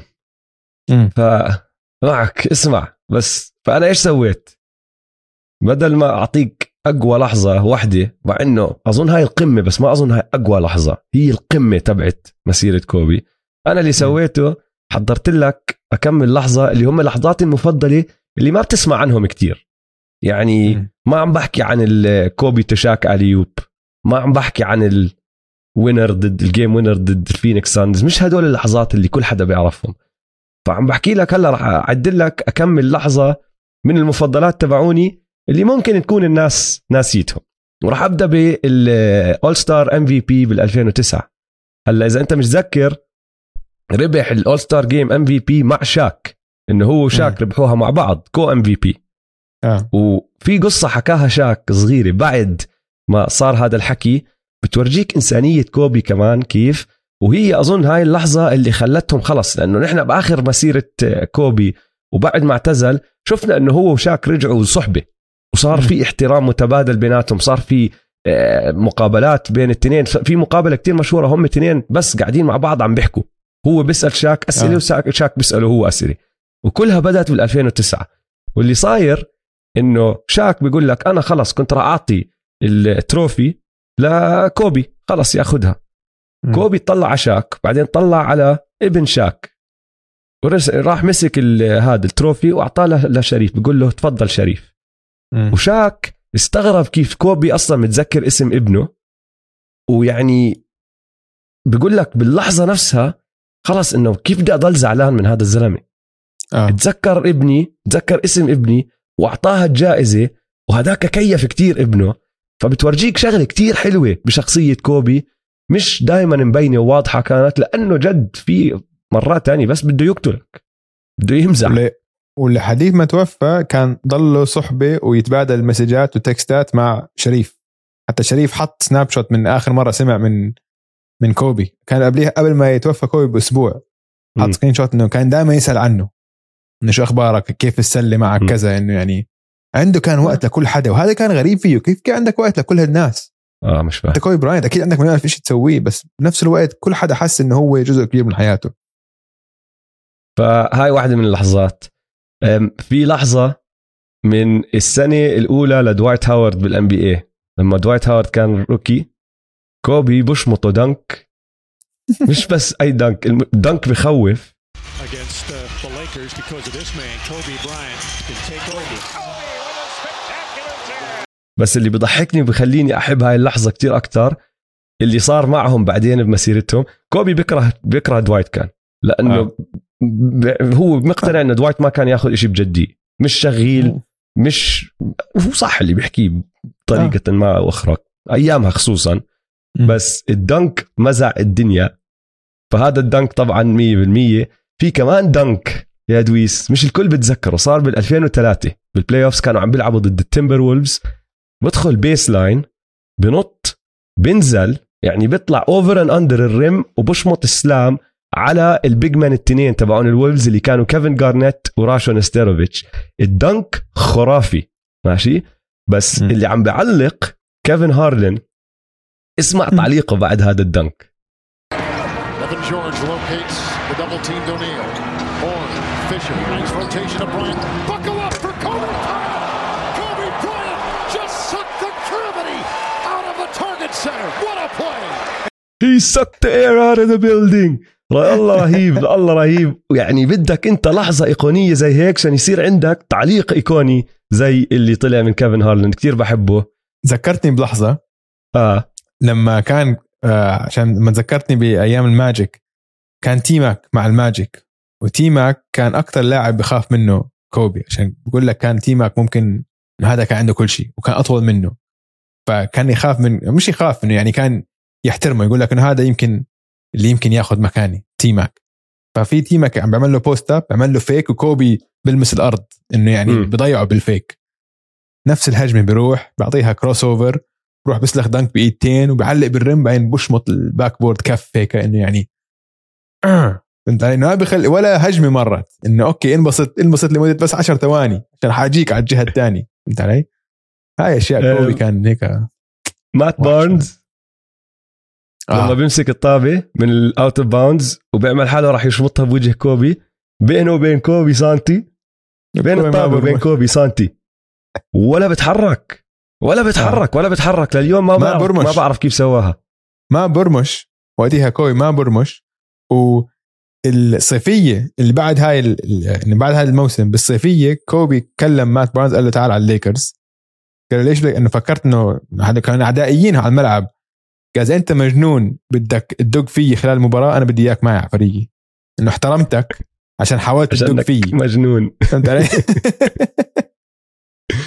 آه، اسمع بال 2001 مم. بيلعبوا ضد الكينجز بال Western Conference semis. كوبي سجل 48 ب game 4 ماشي؟ بس انسى اللي عمله على الملعب. ال trash talk والأشياء اللي صارت قبل وبعد هي اللي بتخلي هاي المباراة رهيبة. فهو كان في بين المباراة الثالثة والرابعة آه، يوم راحة. سحب حاله رجع على لوس انجلوس لأنه مرته فانيسا كانت بالمستشفى. بعد ما شاف إنه okay الوضع تمام رجع وصل على آه، ساكرامنتو طار بالليل ووصل على ساكرامنتو قبل مباراه راح تبدأ بكير. كانت مش مسائية كانت مباراة بعد الظهر. بعدين بنص المباراة كريس ويبر عصب على شيء وزت الطابة. فكوبي راح لعنده. بيقول له كان كان offensive foul أظن اللي اللي صار مع كريس ويبر. فكوبي راح لعنده. شو بيقول له؟ بحكي له اسمع تحكم بمشاعرك ما بدي إياهم يكحشوك لأني بدي أغلبكم وأنتم full strength أنتم مش ناقصكم حدا. تخيل. تخيل يا زلمة. بعدين بال بال half time عم بيحكي معه صحفي عم بقابله صحفي والليكرز خسرانين. فبيحكي للصحفي أنا مبسوط إنه نحن خسرانين لأنه نحن محتاجين تحدي وبصراحة لو إنه فايزين كانت كتير سهلة فأنا مبسوط لأنه هلأ رح نطلع ونمزعهم وطبعا طلعوا مزعوهم وخلصوا ال ال السلسلة. sweep بيحكي للصحفي بعد المباراة. بقول له إنه هاي كانت life or death situation ماخذها هو life or death situation إنه مسألة حياة أو موت. الليكرز متقدمين 3-0 كانوا. مرته بالمستشفى. والليكرز صار لهم 14 مباراة ورا بعض مش خسرانين. بيقول لك life or death المختل. إنه ماله المجنون هذا يا زلمة. كثير كثير ضحكتني هاي القصة. وجبنا سيرتها. أنت حكيت عنها ببداية الموس... الحلقة. ال free throws بعد ال Achilles بعد ما صار عنده تمزق ال Achilles. بس بدي إياك تفكر فيها من طريقة تانية. نحن دائما بنحكي عن هاي الإصابة وكيف هو آه، بدنيا قديش قوي إنه رجع مشي و Achilles تبعه راح مقطوع. ما في منه وشات ال free throws وحطهم. بس فكر يا أخي بالقوة الذهنية. هذا كوبي براينت إنسان كتير ذكي بيعرف عمره بيعرف شو عم بيصير. أكيد براسه لما صار هذا الحكي قال لك أنا خلص ال peak تبعي راح.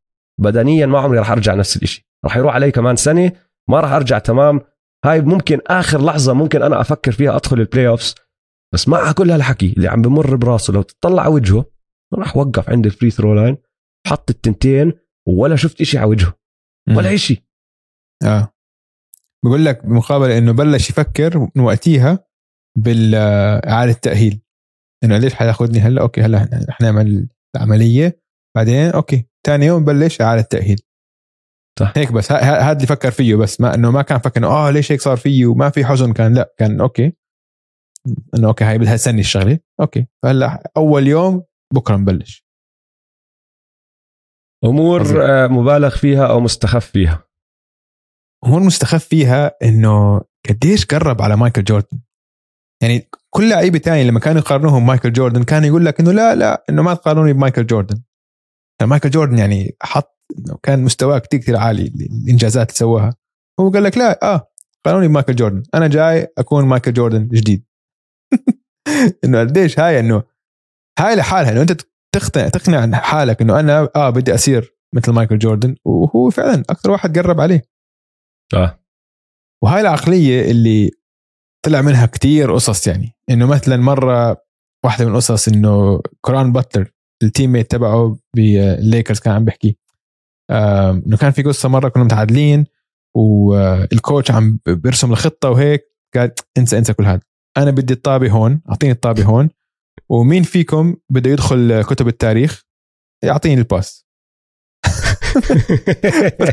لمار أودم قال أنا أنا أنا بعطيك ال pass. أوكي انت أنا بعطيك ال pass. أعطاه ال pass فعلا. تك تك. سددها وفاز دخل كتب التاريخ. دخل كتب التاريخ. دخل step back يا أخي. دخل step عنده كان مثلا آه مثلا في قصة على ذكر إم جي.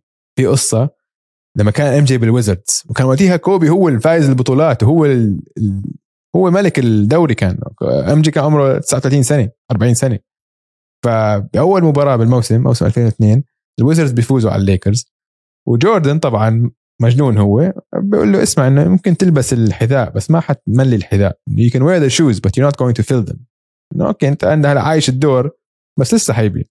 بيني وبينك آه، كثير لانت توصل آه، مرتبتي. كان هو فايز بطولتين وقتها أو ثلاثة. المهم بقول لك بعديها كوبي قعد أسبوعين أسبوعين. ما عم بحكي مع حدا. معصب قد ما هو متضايق. فال teammates تاعونه إيش صار؟ شو في؟ ففيل جاكسون بحكي لهم إنه هيك هيك مايكل حكى له. فهم إنه oh shit ضلوا زعلان بعديها بشهرين ثلاثة لعبوا ضدهم ب Staples إجوا الويزردز لعبوا ضد الليكرز الليكرز كوبي جاب 42 نقطة بالشوط الأول. طبعا. خلص المباراة ب 55 55 55 نقطة. وقتها كوبي أظن أظن جوردن أظن احترمه وقتها. كان يحبه جوردن كثير. كان آه. كثير كثير يحبه أنت شو عندك أمور مستخف فيها أو مبالغ فيها آه عندي مستخف أنا أنا كتير بحس إنه مستخف بقديش هو آه، الحملة الإعلامية اللي سواها حملة إعادة التأهيل لسمعته قديش كانت ناجحة آه. الزلمة يعني كان واحد من أكثر الرياضيين بالعالم اللي تقدر تسوق أي شيء من وراهم. لواحد اتهموه بالاغتصاب ورجع كمان مرة بعديها لواحد من أكثر الرياضيين بالعالم اللي بتقدر تسوق أي شيء معهم وكمان واحد من أكثر الناس بالعالم كله إنه من, من ناحية مشاهير اللي محبوب هلا آه. هلا حاليا ما في ما بتقدر تلاقي ناس ما بيحبوا كوبي الزلمة مم. قرر أوكي أنا خشيت بمتاهة راح أرجع أظبط سمعتي ورجع ظبط سمعته ويعني عملها لحاله. إنه الزلمه زي ما أنت حكيت لقب حاله. يا أخي لقب حاله. مين بلقب حاله؟ مين بلقب حاله؟ فأنا أظن هاي الحملة يعني كتير مستخف بقديش كانت ناجحة وقديش قوية. هاي آه. واحدة أنت جبت سيرة ش- إشي شوي اللي هو اثروا على الجيل ال- الصاعد. أظن مستخف قديش أثر. ما عم بحكي عن على الصغار اللي هلأ بنشوفهم اللي هم ال Devin Bookers وال Kyries والأمور هاي. أنا عم بحكي على الجيل اللي قبلهم جيل لبرون وكريس مم. بول وكارميلو أنتوني وكريس بوش وكل هالأمور هاي. لأنه كلهم لليوم بيحكوا لك إنه التجربة اللي عاشوها مع كوبي بالاولمبيات بال 2008 شيء تاني. وشان نرجع لورا شوي حط ببالك إنه بال 2000 و آه، 2008 لما دخلوا على ال Olympics كانوا داخلين ال Redeem Team بمهمة. لأنه من 92 لل 2000 لما من أول Dream Team لما بدوا يسمحوا للمحترفين يلعبوا بال Olympics سلة لل 2000 ال- الفريق الأمريكي دمر الدنيا.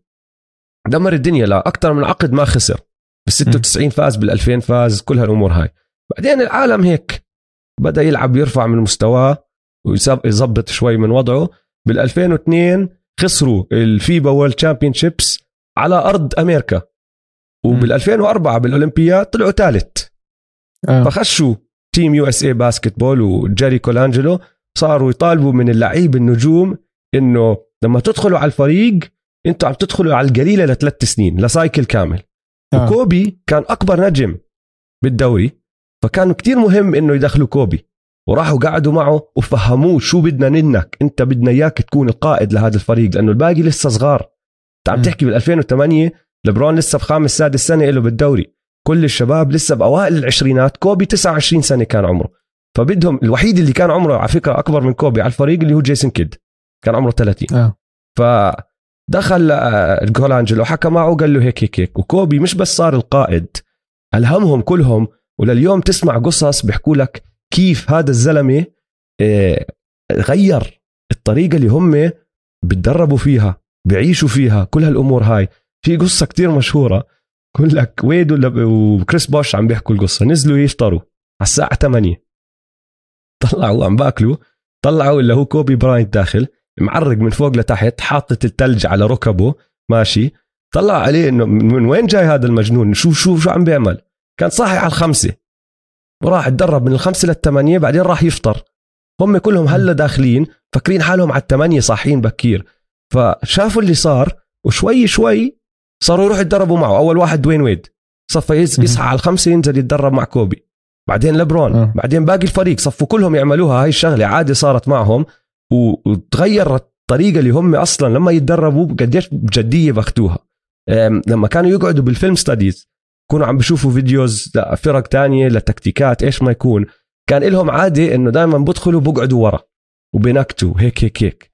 مم. كوبي يدخل يقعد أول واحد قدام. Coach K أول آه. الصف. شوي شوي صاروا كلهم يقعدوا لقدام. ال- الهت وال- والمزح والروح الدعابة اللي كانت موجودة راحت قلبت جد لله. فكتير كتير أثر عليهم. وحتى باللعب. يعني بعطوك مثال من أول مباراة ودية. يا ريت مباراة بال Olympics. أول مباراة ودية لعبوها ال Redeem Team هديك السنة. كانت ضد إسبانيا. عم بيلعبوا ضد باو جاسول والجماعة. وباو جاسول زي ما أنت بتعرف زميل كوبي. مم. طالع كوبي عم بيلحق ورا رودي فرنانديز وجاسول اجى يصمته screen. كوبي. خش فيه طيره على الأرض ولف عليه إنه اسمع بدك توقف بدك تلعب زي الإسلام. بقول لك مباراة ودية. ما عنده. آه. فش فش منه. ما في منه لا. وبال final طبعا دمر الدنيا. بال 2008 بال بال بال quarter الرابع. مين اللي استلم زمام الأمور؟ هاي مباراة رائعة يا جماعة. اللي عم بسمعنا واللي ما حضر هاي المباراة ارجع على يوتيوب موجودة على يوتيوب بالكاملة. الفين النهائيات 2008 بالأولمبياد. إسبانيا ضد أمريكا. كانت مباراة رائعة. وبآخر المباراة كوبي استلم. كانت مباراة كتير حادة كتير كتير. يعني وقت حك كان قال لك أعطيني الطابة وخلص بكفي لعب رهيب كان. 13 ممتاز- نقطة ممتاز. بال quarter الرابع. مم. ما سمح لإسبانيا. إسبانيا كل ما يقربوا كوبي بشمطك الهاد وكوبي ما كان ال top scorer تبع الفريق. ما كان دوره ال top scorer بس نعم. لما شاف الوضع خلص كلتش عندي. وكلهم طبعا وقفوا على جنب. قالوا له كوبي اعمل اللي عليك. تفضل. أيوه. أثروا على لبرون أثروا على الويد أثروا على بوش أثروا على كريس بول أثروا على كارميلو. عليهم كلهم. أظن مستخف فيه شوي إنه ما كان صارت الأشياء اللي صارت بالعقد اللي بعده مع هدول لولا. تجربة كوبي أو ما كان صارت بنفس الطريقة. فهمت علي؟ و- وبصراحة بدي أزيد لك على الموضوع. أنا أظن أصلا أخلاقيات العمل اللي نحن بنضلنا نحكي فيها عن كوبي كأساس شخصية كوبي كمان مستخف فيها. لأنه ما في يعني قد ما أحكي لك في قصص ما في نهاية لإلها. عن آه. أشياء كان يسويها الطاقع المجفون بصحى في قصة مع أوجي مايو. أوجي مايو كان داخل على الدوري. بيقول له اسمع بدي أتدرب معك. قول له كوبي 100% على الثلاثه فعلى الثلاثة الظهر دخل أوجي مايو على الجيم. وكوبي مش موجود. بعت له message. بقول له وين؟ أنا هون. قول له شو على الثلاثة على الثلاثة الصبح قصدي. كان رايح الحمار هداك على الثلاثة الظهر. كوبي على الثلاثة الصبح قاعد بتدرب. وهذاك مش فاهم إنه هو هيك مجنون. كان يحكي مع مدربين. يروح يسوق بسكليته 40 مايل. على الساعة 4 الصبح. يرجع يفطر آه. يتحمم يوصل بناته على الشغل على المدرسة ويرجع يتدرب من أول وجديد. ما آه. عندك مشكلة. بيختار لعيبة. وهاي كان يعملها من أيام المدرسة لا أيام الاحتراف. كان يختار لعيبة من فريقه يضلوا بعد التمرين عشان يتدرب عليهم حركات جديدة. أنت اليوم راح تتأخر. فيش تروح لأحكي لك تروح راح أضل أتدرب عليك حركات أنت ما عمرك شفتها أنا بدي أتدرب عليها. كان يعد يا زلمة كان يعد أكمل تسديدة بحط. مرة واحد نعم. بيحكي له أنت كيف بتروح؟ إمتى تقرر تروح؟ بحكي له بحط لحالي رقم. بدي 800 مم. تسديدة تدخل. امم ما بروح لأجيب ال 800 هذاك بقول له طب كيف عرفت إنه جبت 800 طلع عليه زي كأنه عم بيسأل سؤال غبي. عديتهم. شو؟ عديتهم. آه، جمال كروفورد لحظة في في قصة عن كارون باتلر لما صارت صفقة بين آه، ميامي والليكرز. فاجى كارون باتلر على الليكرز بيقول لك إنه ليك كوبي كان من أول يوم قال له اسمع أنت جاهز للموسم؟ طبعا كان دنيا صيف وهيك. قال له آه طيب قول لي بكرة we have blackout workout فهداك سمع قال yeah yeah sure let's go blackout workout شو يعني؟ فهو عم بحكي إنه شو يعني blackout workout يعني فكر إنه workout جد انت هي بقول لك workout بالصيف توصل لمرحلة إنه جد عم تبلش يغمى عليك. blackout بتصير تشوف بتصير تشوف نقاط سود. حيغمى عليك شوي. وقتيها بنوقف. فإنه جد كان الهدف إنك توصل إنك تشوف ال blackout. النقاط هيك. blackout يغمى عليك. لهالدرجة. ما كان عم بمزح. آه، يا زلمة جمال كروفورد بيقول لك مرة شافه بتدرب على شوطه بال mid range لساعة. ماشي؟ يحكي لك الساعة كلها. ضل عيد نفس الشوطه مش إنه آه. شو three حركة. بحكي لك ما عمري شفت إنسان مركز لهاي الدرجة إنه نفس الحركة بضل يعيدها بالساعة كلها ما غير الروتين ولا مرة. ولا مرة لساعة كاملة بس ضل استلم لف shoot استلم. لف shoot استلم لف shoot جمال عم بحكي لك مستحيل. يعني إلا ما كل واحد تيجي rebound على اليمين على الشمال تروح تمسكها تزت لك وحدة هون هناك. ولا مرة ولا مرة. جاي ويليامز متذكر جاي ويليامز؟ هلا هو على ESPN بيحكي كثير آه. وكل هالأمور هاي. نحكي لك قصة مش بس بيورجيك قديش هو كانت أخلاقيات العمل عالية بس قديش كمان ال- التنافسية عالية ومختل. جاي ويليامز اللي ما بيعرف كان الاختيار الثاني بال 2002 البولز. آه، مسيرته انقطعت وما كمل فيها لأنه خش حادث موتور بالزمانات وما قدر يكمل. هلا بيطلع ESPN وبيحكي وكل هالأمور هاي. احكي لك مرة عم بيلعبوا الليكرز ضد البولز. فدخل على الجيم وفي أربع ساعات قبل المباراة لقى كوبي واقف. فبدأ هو يتدرب على جهة وكوبي عم بيتدرب على الجهة الثانية كوبي already عرقان خلص إنه مبين عليه صار له فترة. جاي ويليامز تدرب ساعة ونص كوبي كمل. مم. بعد ما خلص التمرين تبعه كوبي راح لعب بال game سجل 40 نقطة على البولز. وراح حكى معه آه، جاي ويليامز بعد الهاد. بحكي له يا زلمة أنت مجنون إنه دربت قبلي وكملت بعدي ورحت حطيت كمان 40 نقطة علي. فكوبي بلف عليه بحكي له ما هو أنا لما شفتك أنت تتدرب قلت لازم أتدرب أكتر منك عشان أنت تعرف إنه قد ما أنت تتدرب أنا راح أتدرب أكتر وراح أغلبك. إنه مجنون مجنون مجنون. هذا زلمة مجنون. يا زلمة تخيل لو لساته عايش. يعني أنا متأكد الإنجازات اللي حققها هو حكاها بمقابله قال إنه أنا إذا إنجازاتي اللي على ملعب كره السله حتكون أعظم شيء بسويه بحياتي معناته أنا فاشل. يعني لهالدرجة كان عنده طموحات بالمرحلة الثانية من حياته. يعني بأول سنتين بس فاز أوسكار. أنا متأكد على الأقل كان صار كاتب ناجح جدا وكان عم بكتب عم بألف قصص هو. أكيد يمكن صار كان WNBA coach أو شيء ما بعرف يعني بس إنه ممكن الله أعلم شو كان ممكن صار فيه. كان ممكن يصير أي شيء كان عنده طموح بده يكون زي ديزني يا زلمة. زي. والت ديزني اللي بلش ديزني وورلد. حقائق لا تصدق يا دويس. قبل ما خلصنا فقرة المراحل تبعت كوبي وصلنا لموسم 2005 2006 قلت لك موسم رائع هجومي ما شفنا زيه رح نحكي عنه بعد شوي. خليني أحكي لك اكمل شغلة صارت بهذا الموسم. شهر 12 2005 لعب ضد المافز وسجل 62 نقطة. بثلاث ثلاثة quarters ماشي؟ ثلاثة quarters الما ثلاثة quarters ما لعب. بالرابع. آه. المافز كلهم كفريق كانوا مسجلين 61 نقطة. فكوبي لحاله كان مسجل أكثر من فريق المافز بأجمعه. بعدين ب 22 1 2006 يعني بعدها بكمل أسبوع. طبعا سجل 81 نقطة قصة معروفة. ثاني أعلى مجموع نقاط مسجل بالتاريخ بعد المية تبعون ويلت. بالموسم هداك كله في 206 مرات إنه فريق كامل ما سجل 81 فريق كامل بمباراة كاملة ما سجل 81 مهم. بس عشان أعطيك المقارنة. الموسم نفسه سجل 40 وأكثر بأربع مباريات ورا بعض ثلاث مرات. بداية الموسم نص الموسم نهاية الموسم. بشهر 1 2006 معدله كان 43.4 بشهر 4 2006 كان معدله 41.6 بنسبة تسديد 51% بالملعب. صار هو اللاعب الثاني بالتاريخ بعد ويل تشامبرلين اللي عنده شهرين بموسم واحد معدله فوق ال 40 نقطة. مهم. دخل على هذا الموسم بمسيرته اللي قبل هذا الموسم كانت تسع مواسم يعني عم نحكي عنده 30 مباراة مسجل فيهم 40 نقطة وأكثر بهذا الموسم لحاله عملها 27 مرة. عنده كان خمس مباريات بمسيرته لحد هداك الموسم مسجل فيهم 50 نقطة أو أكثر. بهذا الموسم حط ستة ست مباريات حط فيهم 50 بلس.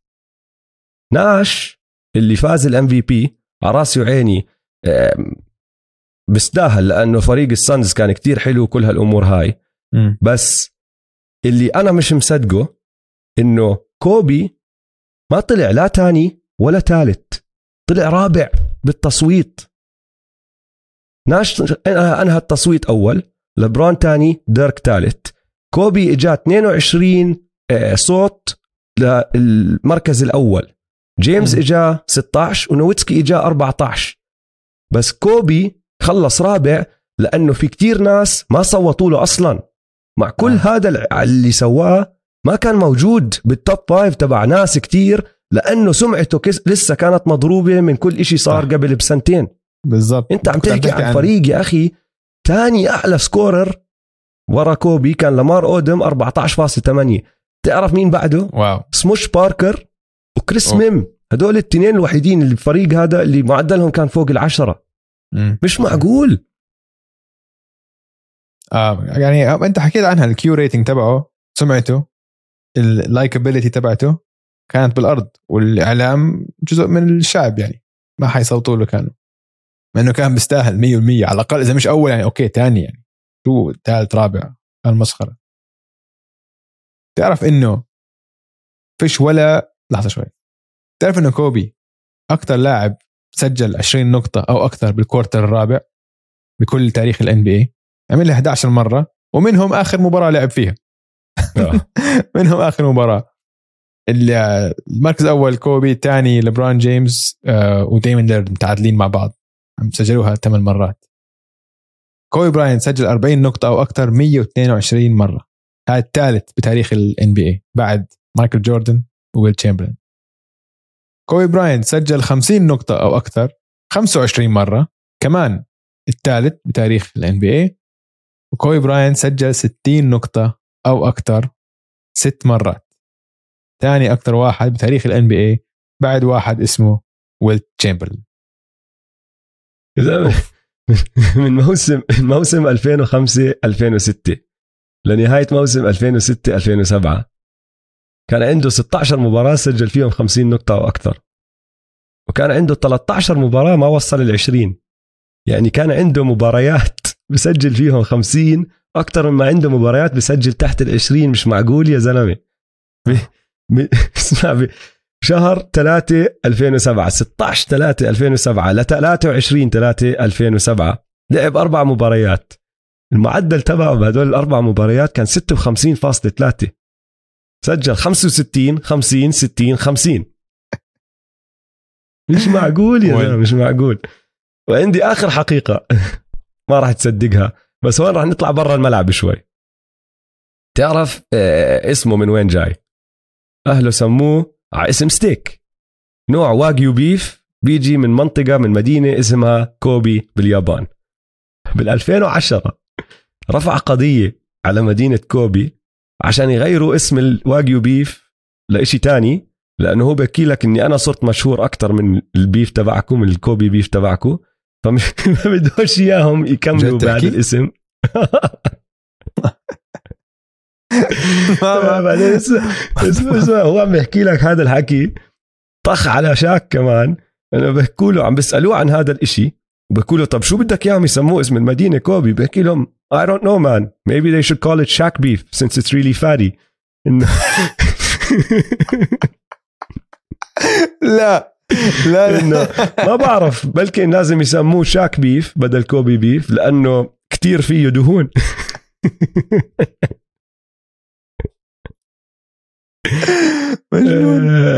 أشياء عجبتنا وما عجبتنا. أنا عندي واحدة بس. لو تطلع على كل قائمة متصدرين للإحصائيات الكبيرة بال NBA كوبي بس متصدر شغلة واحدة.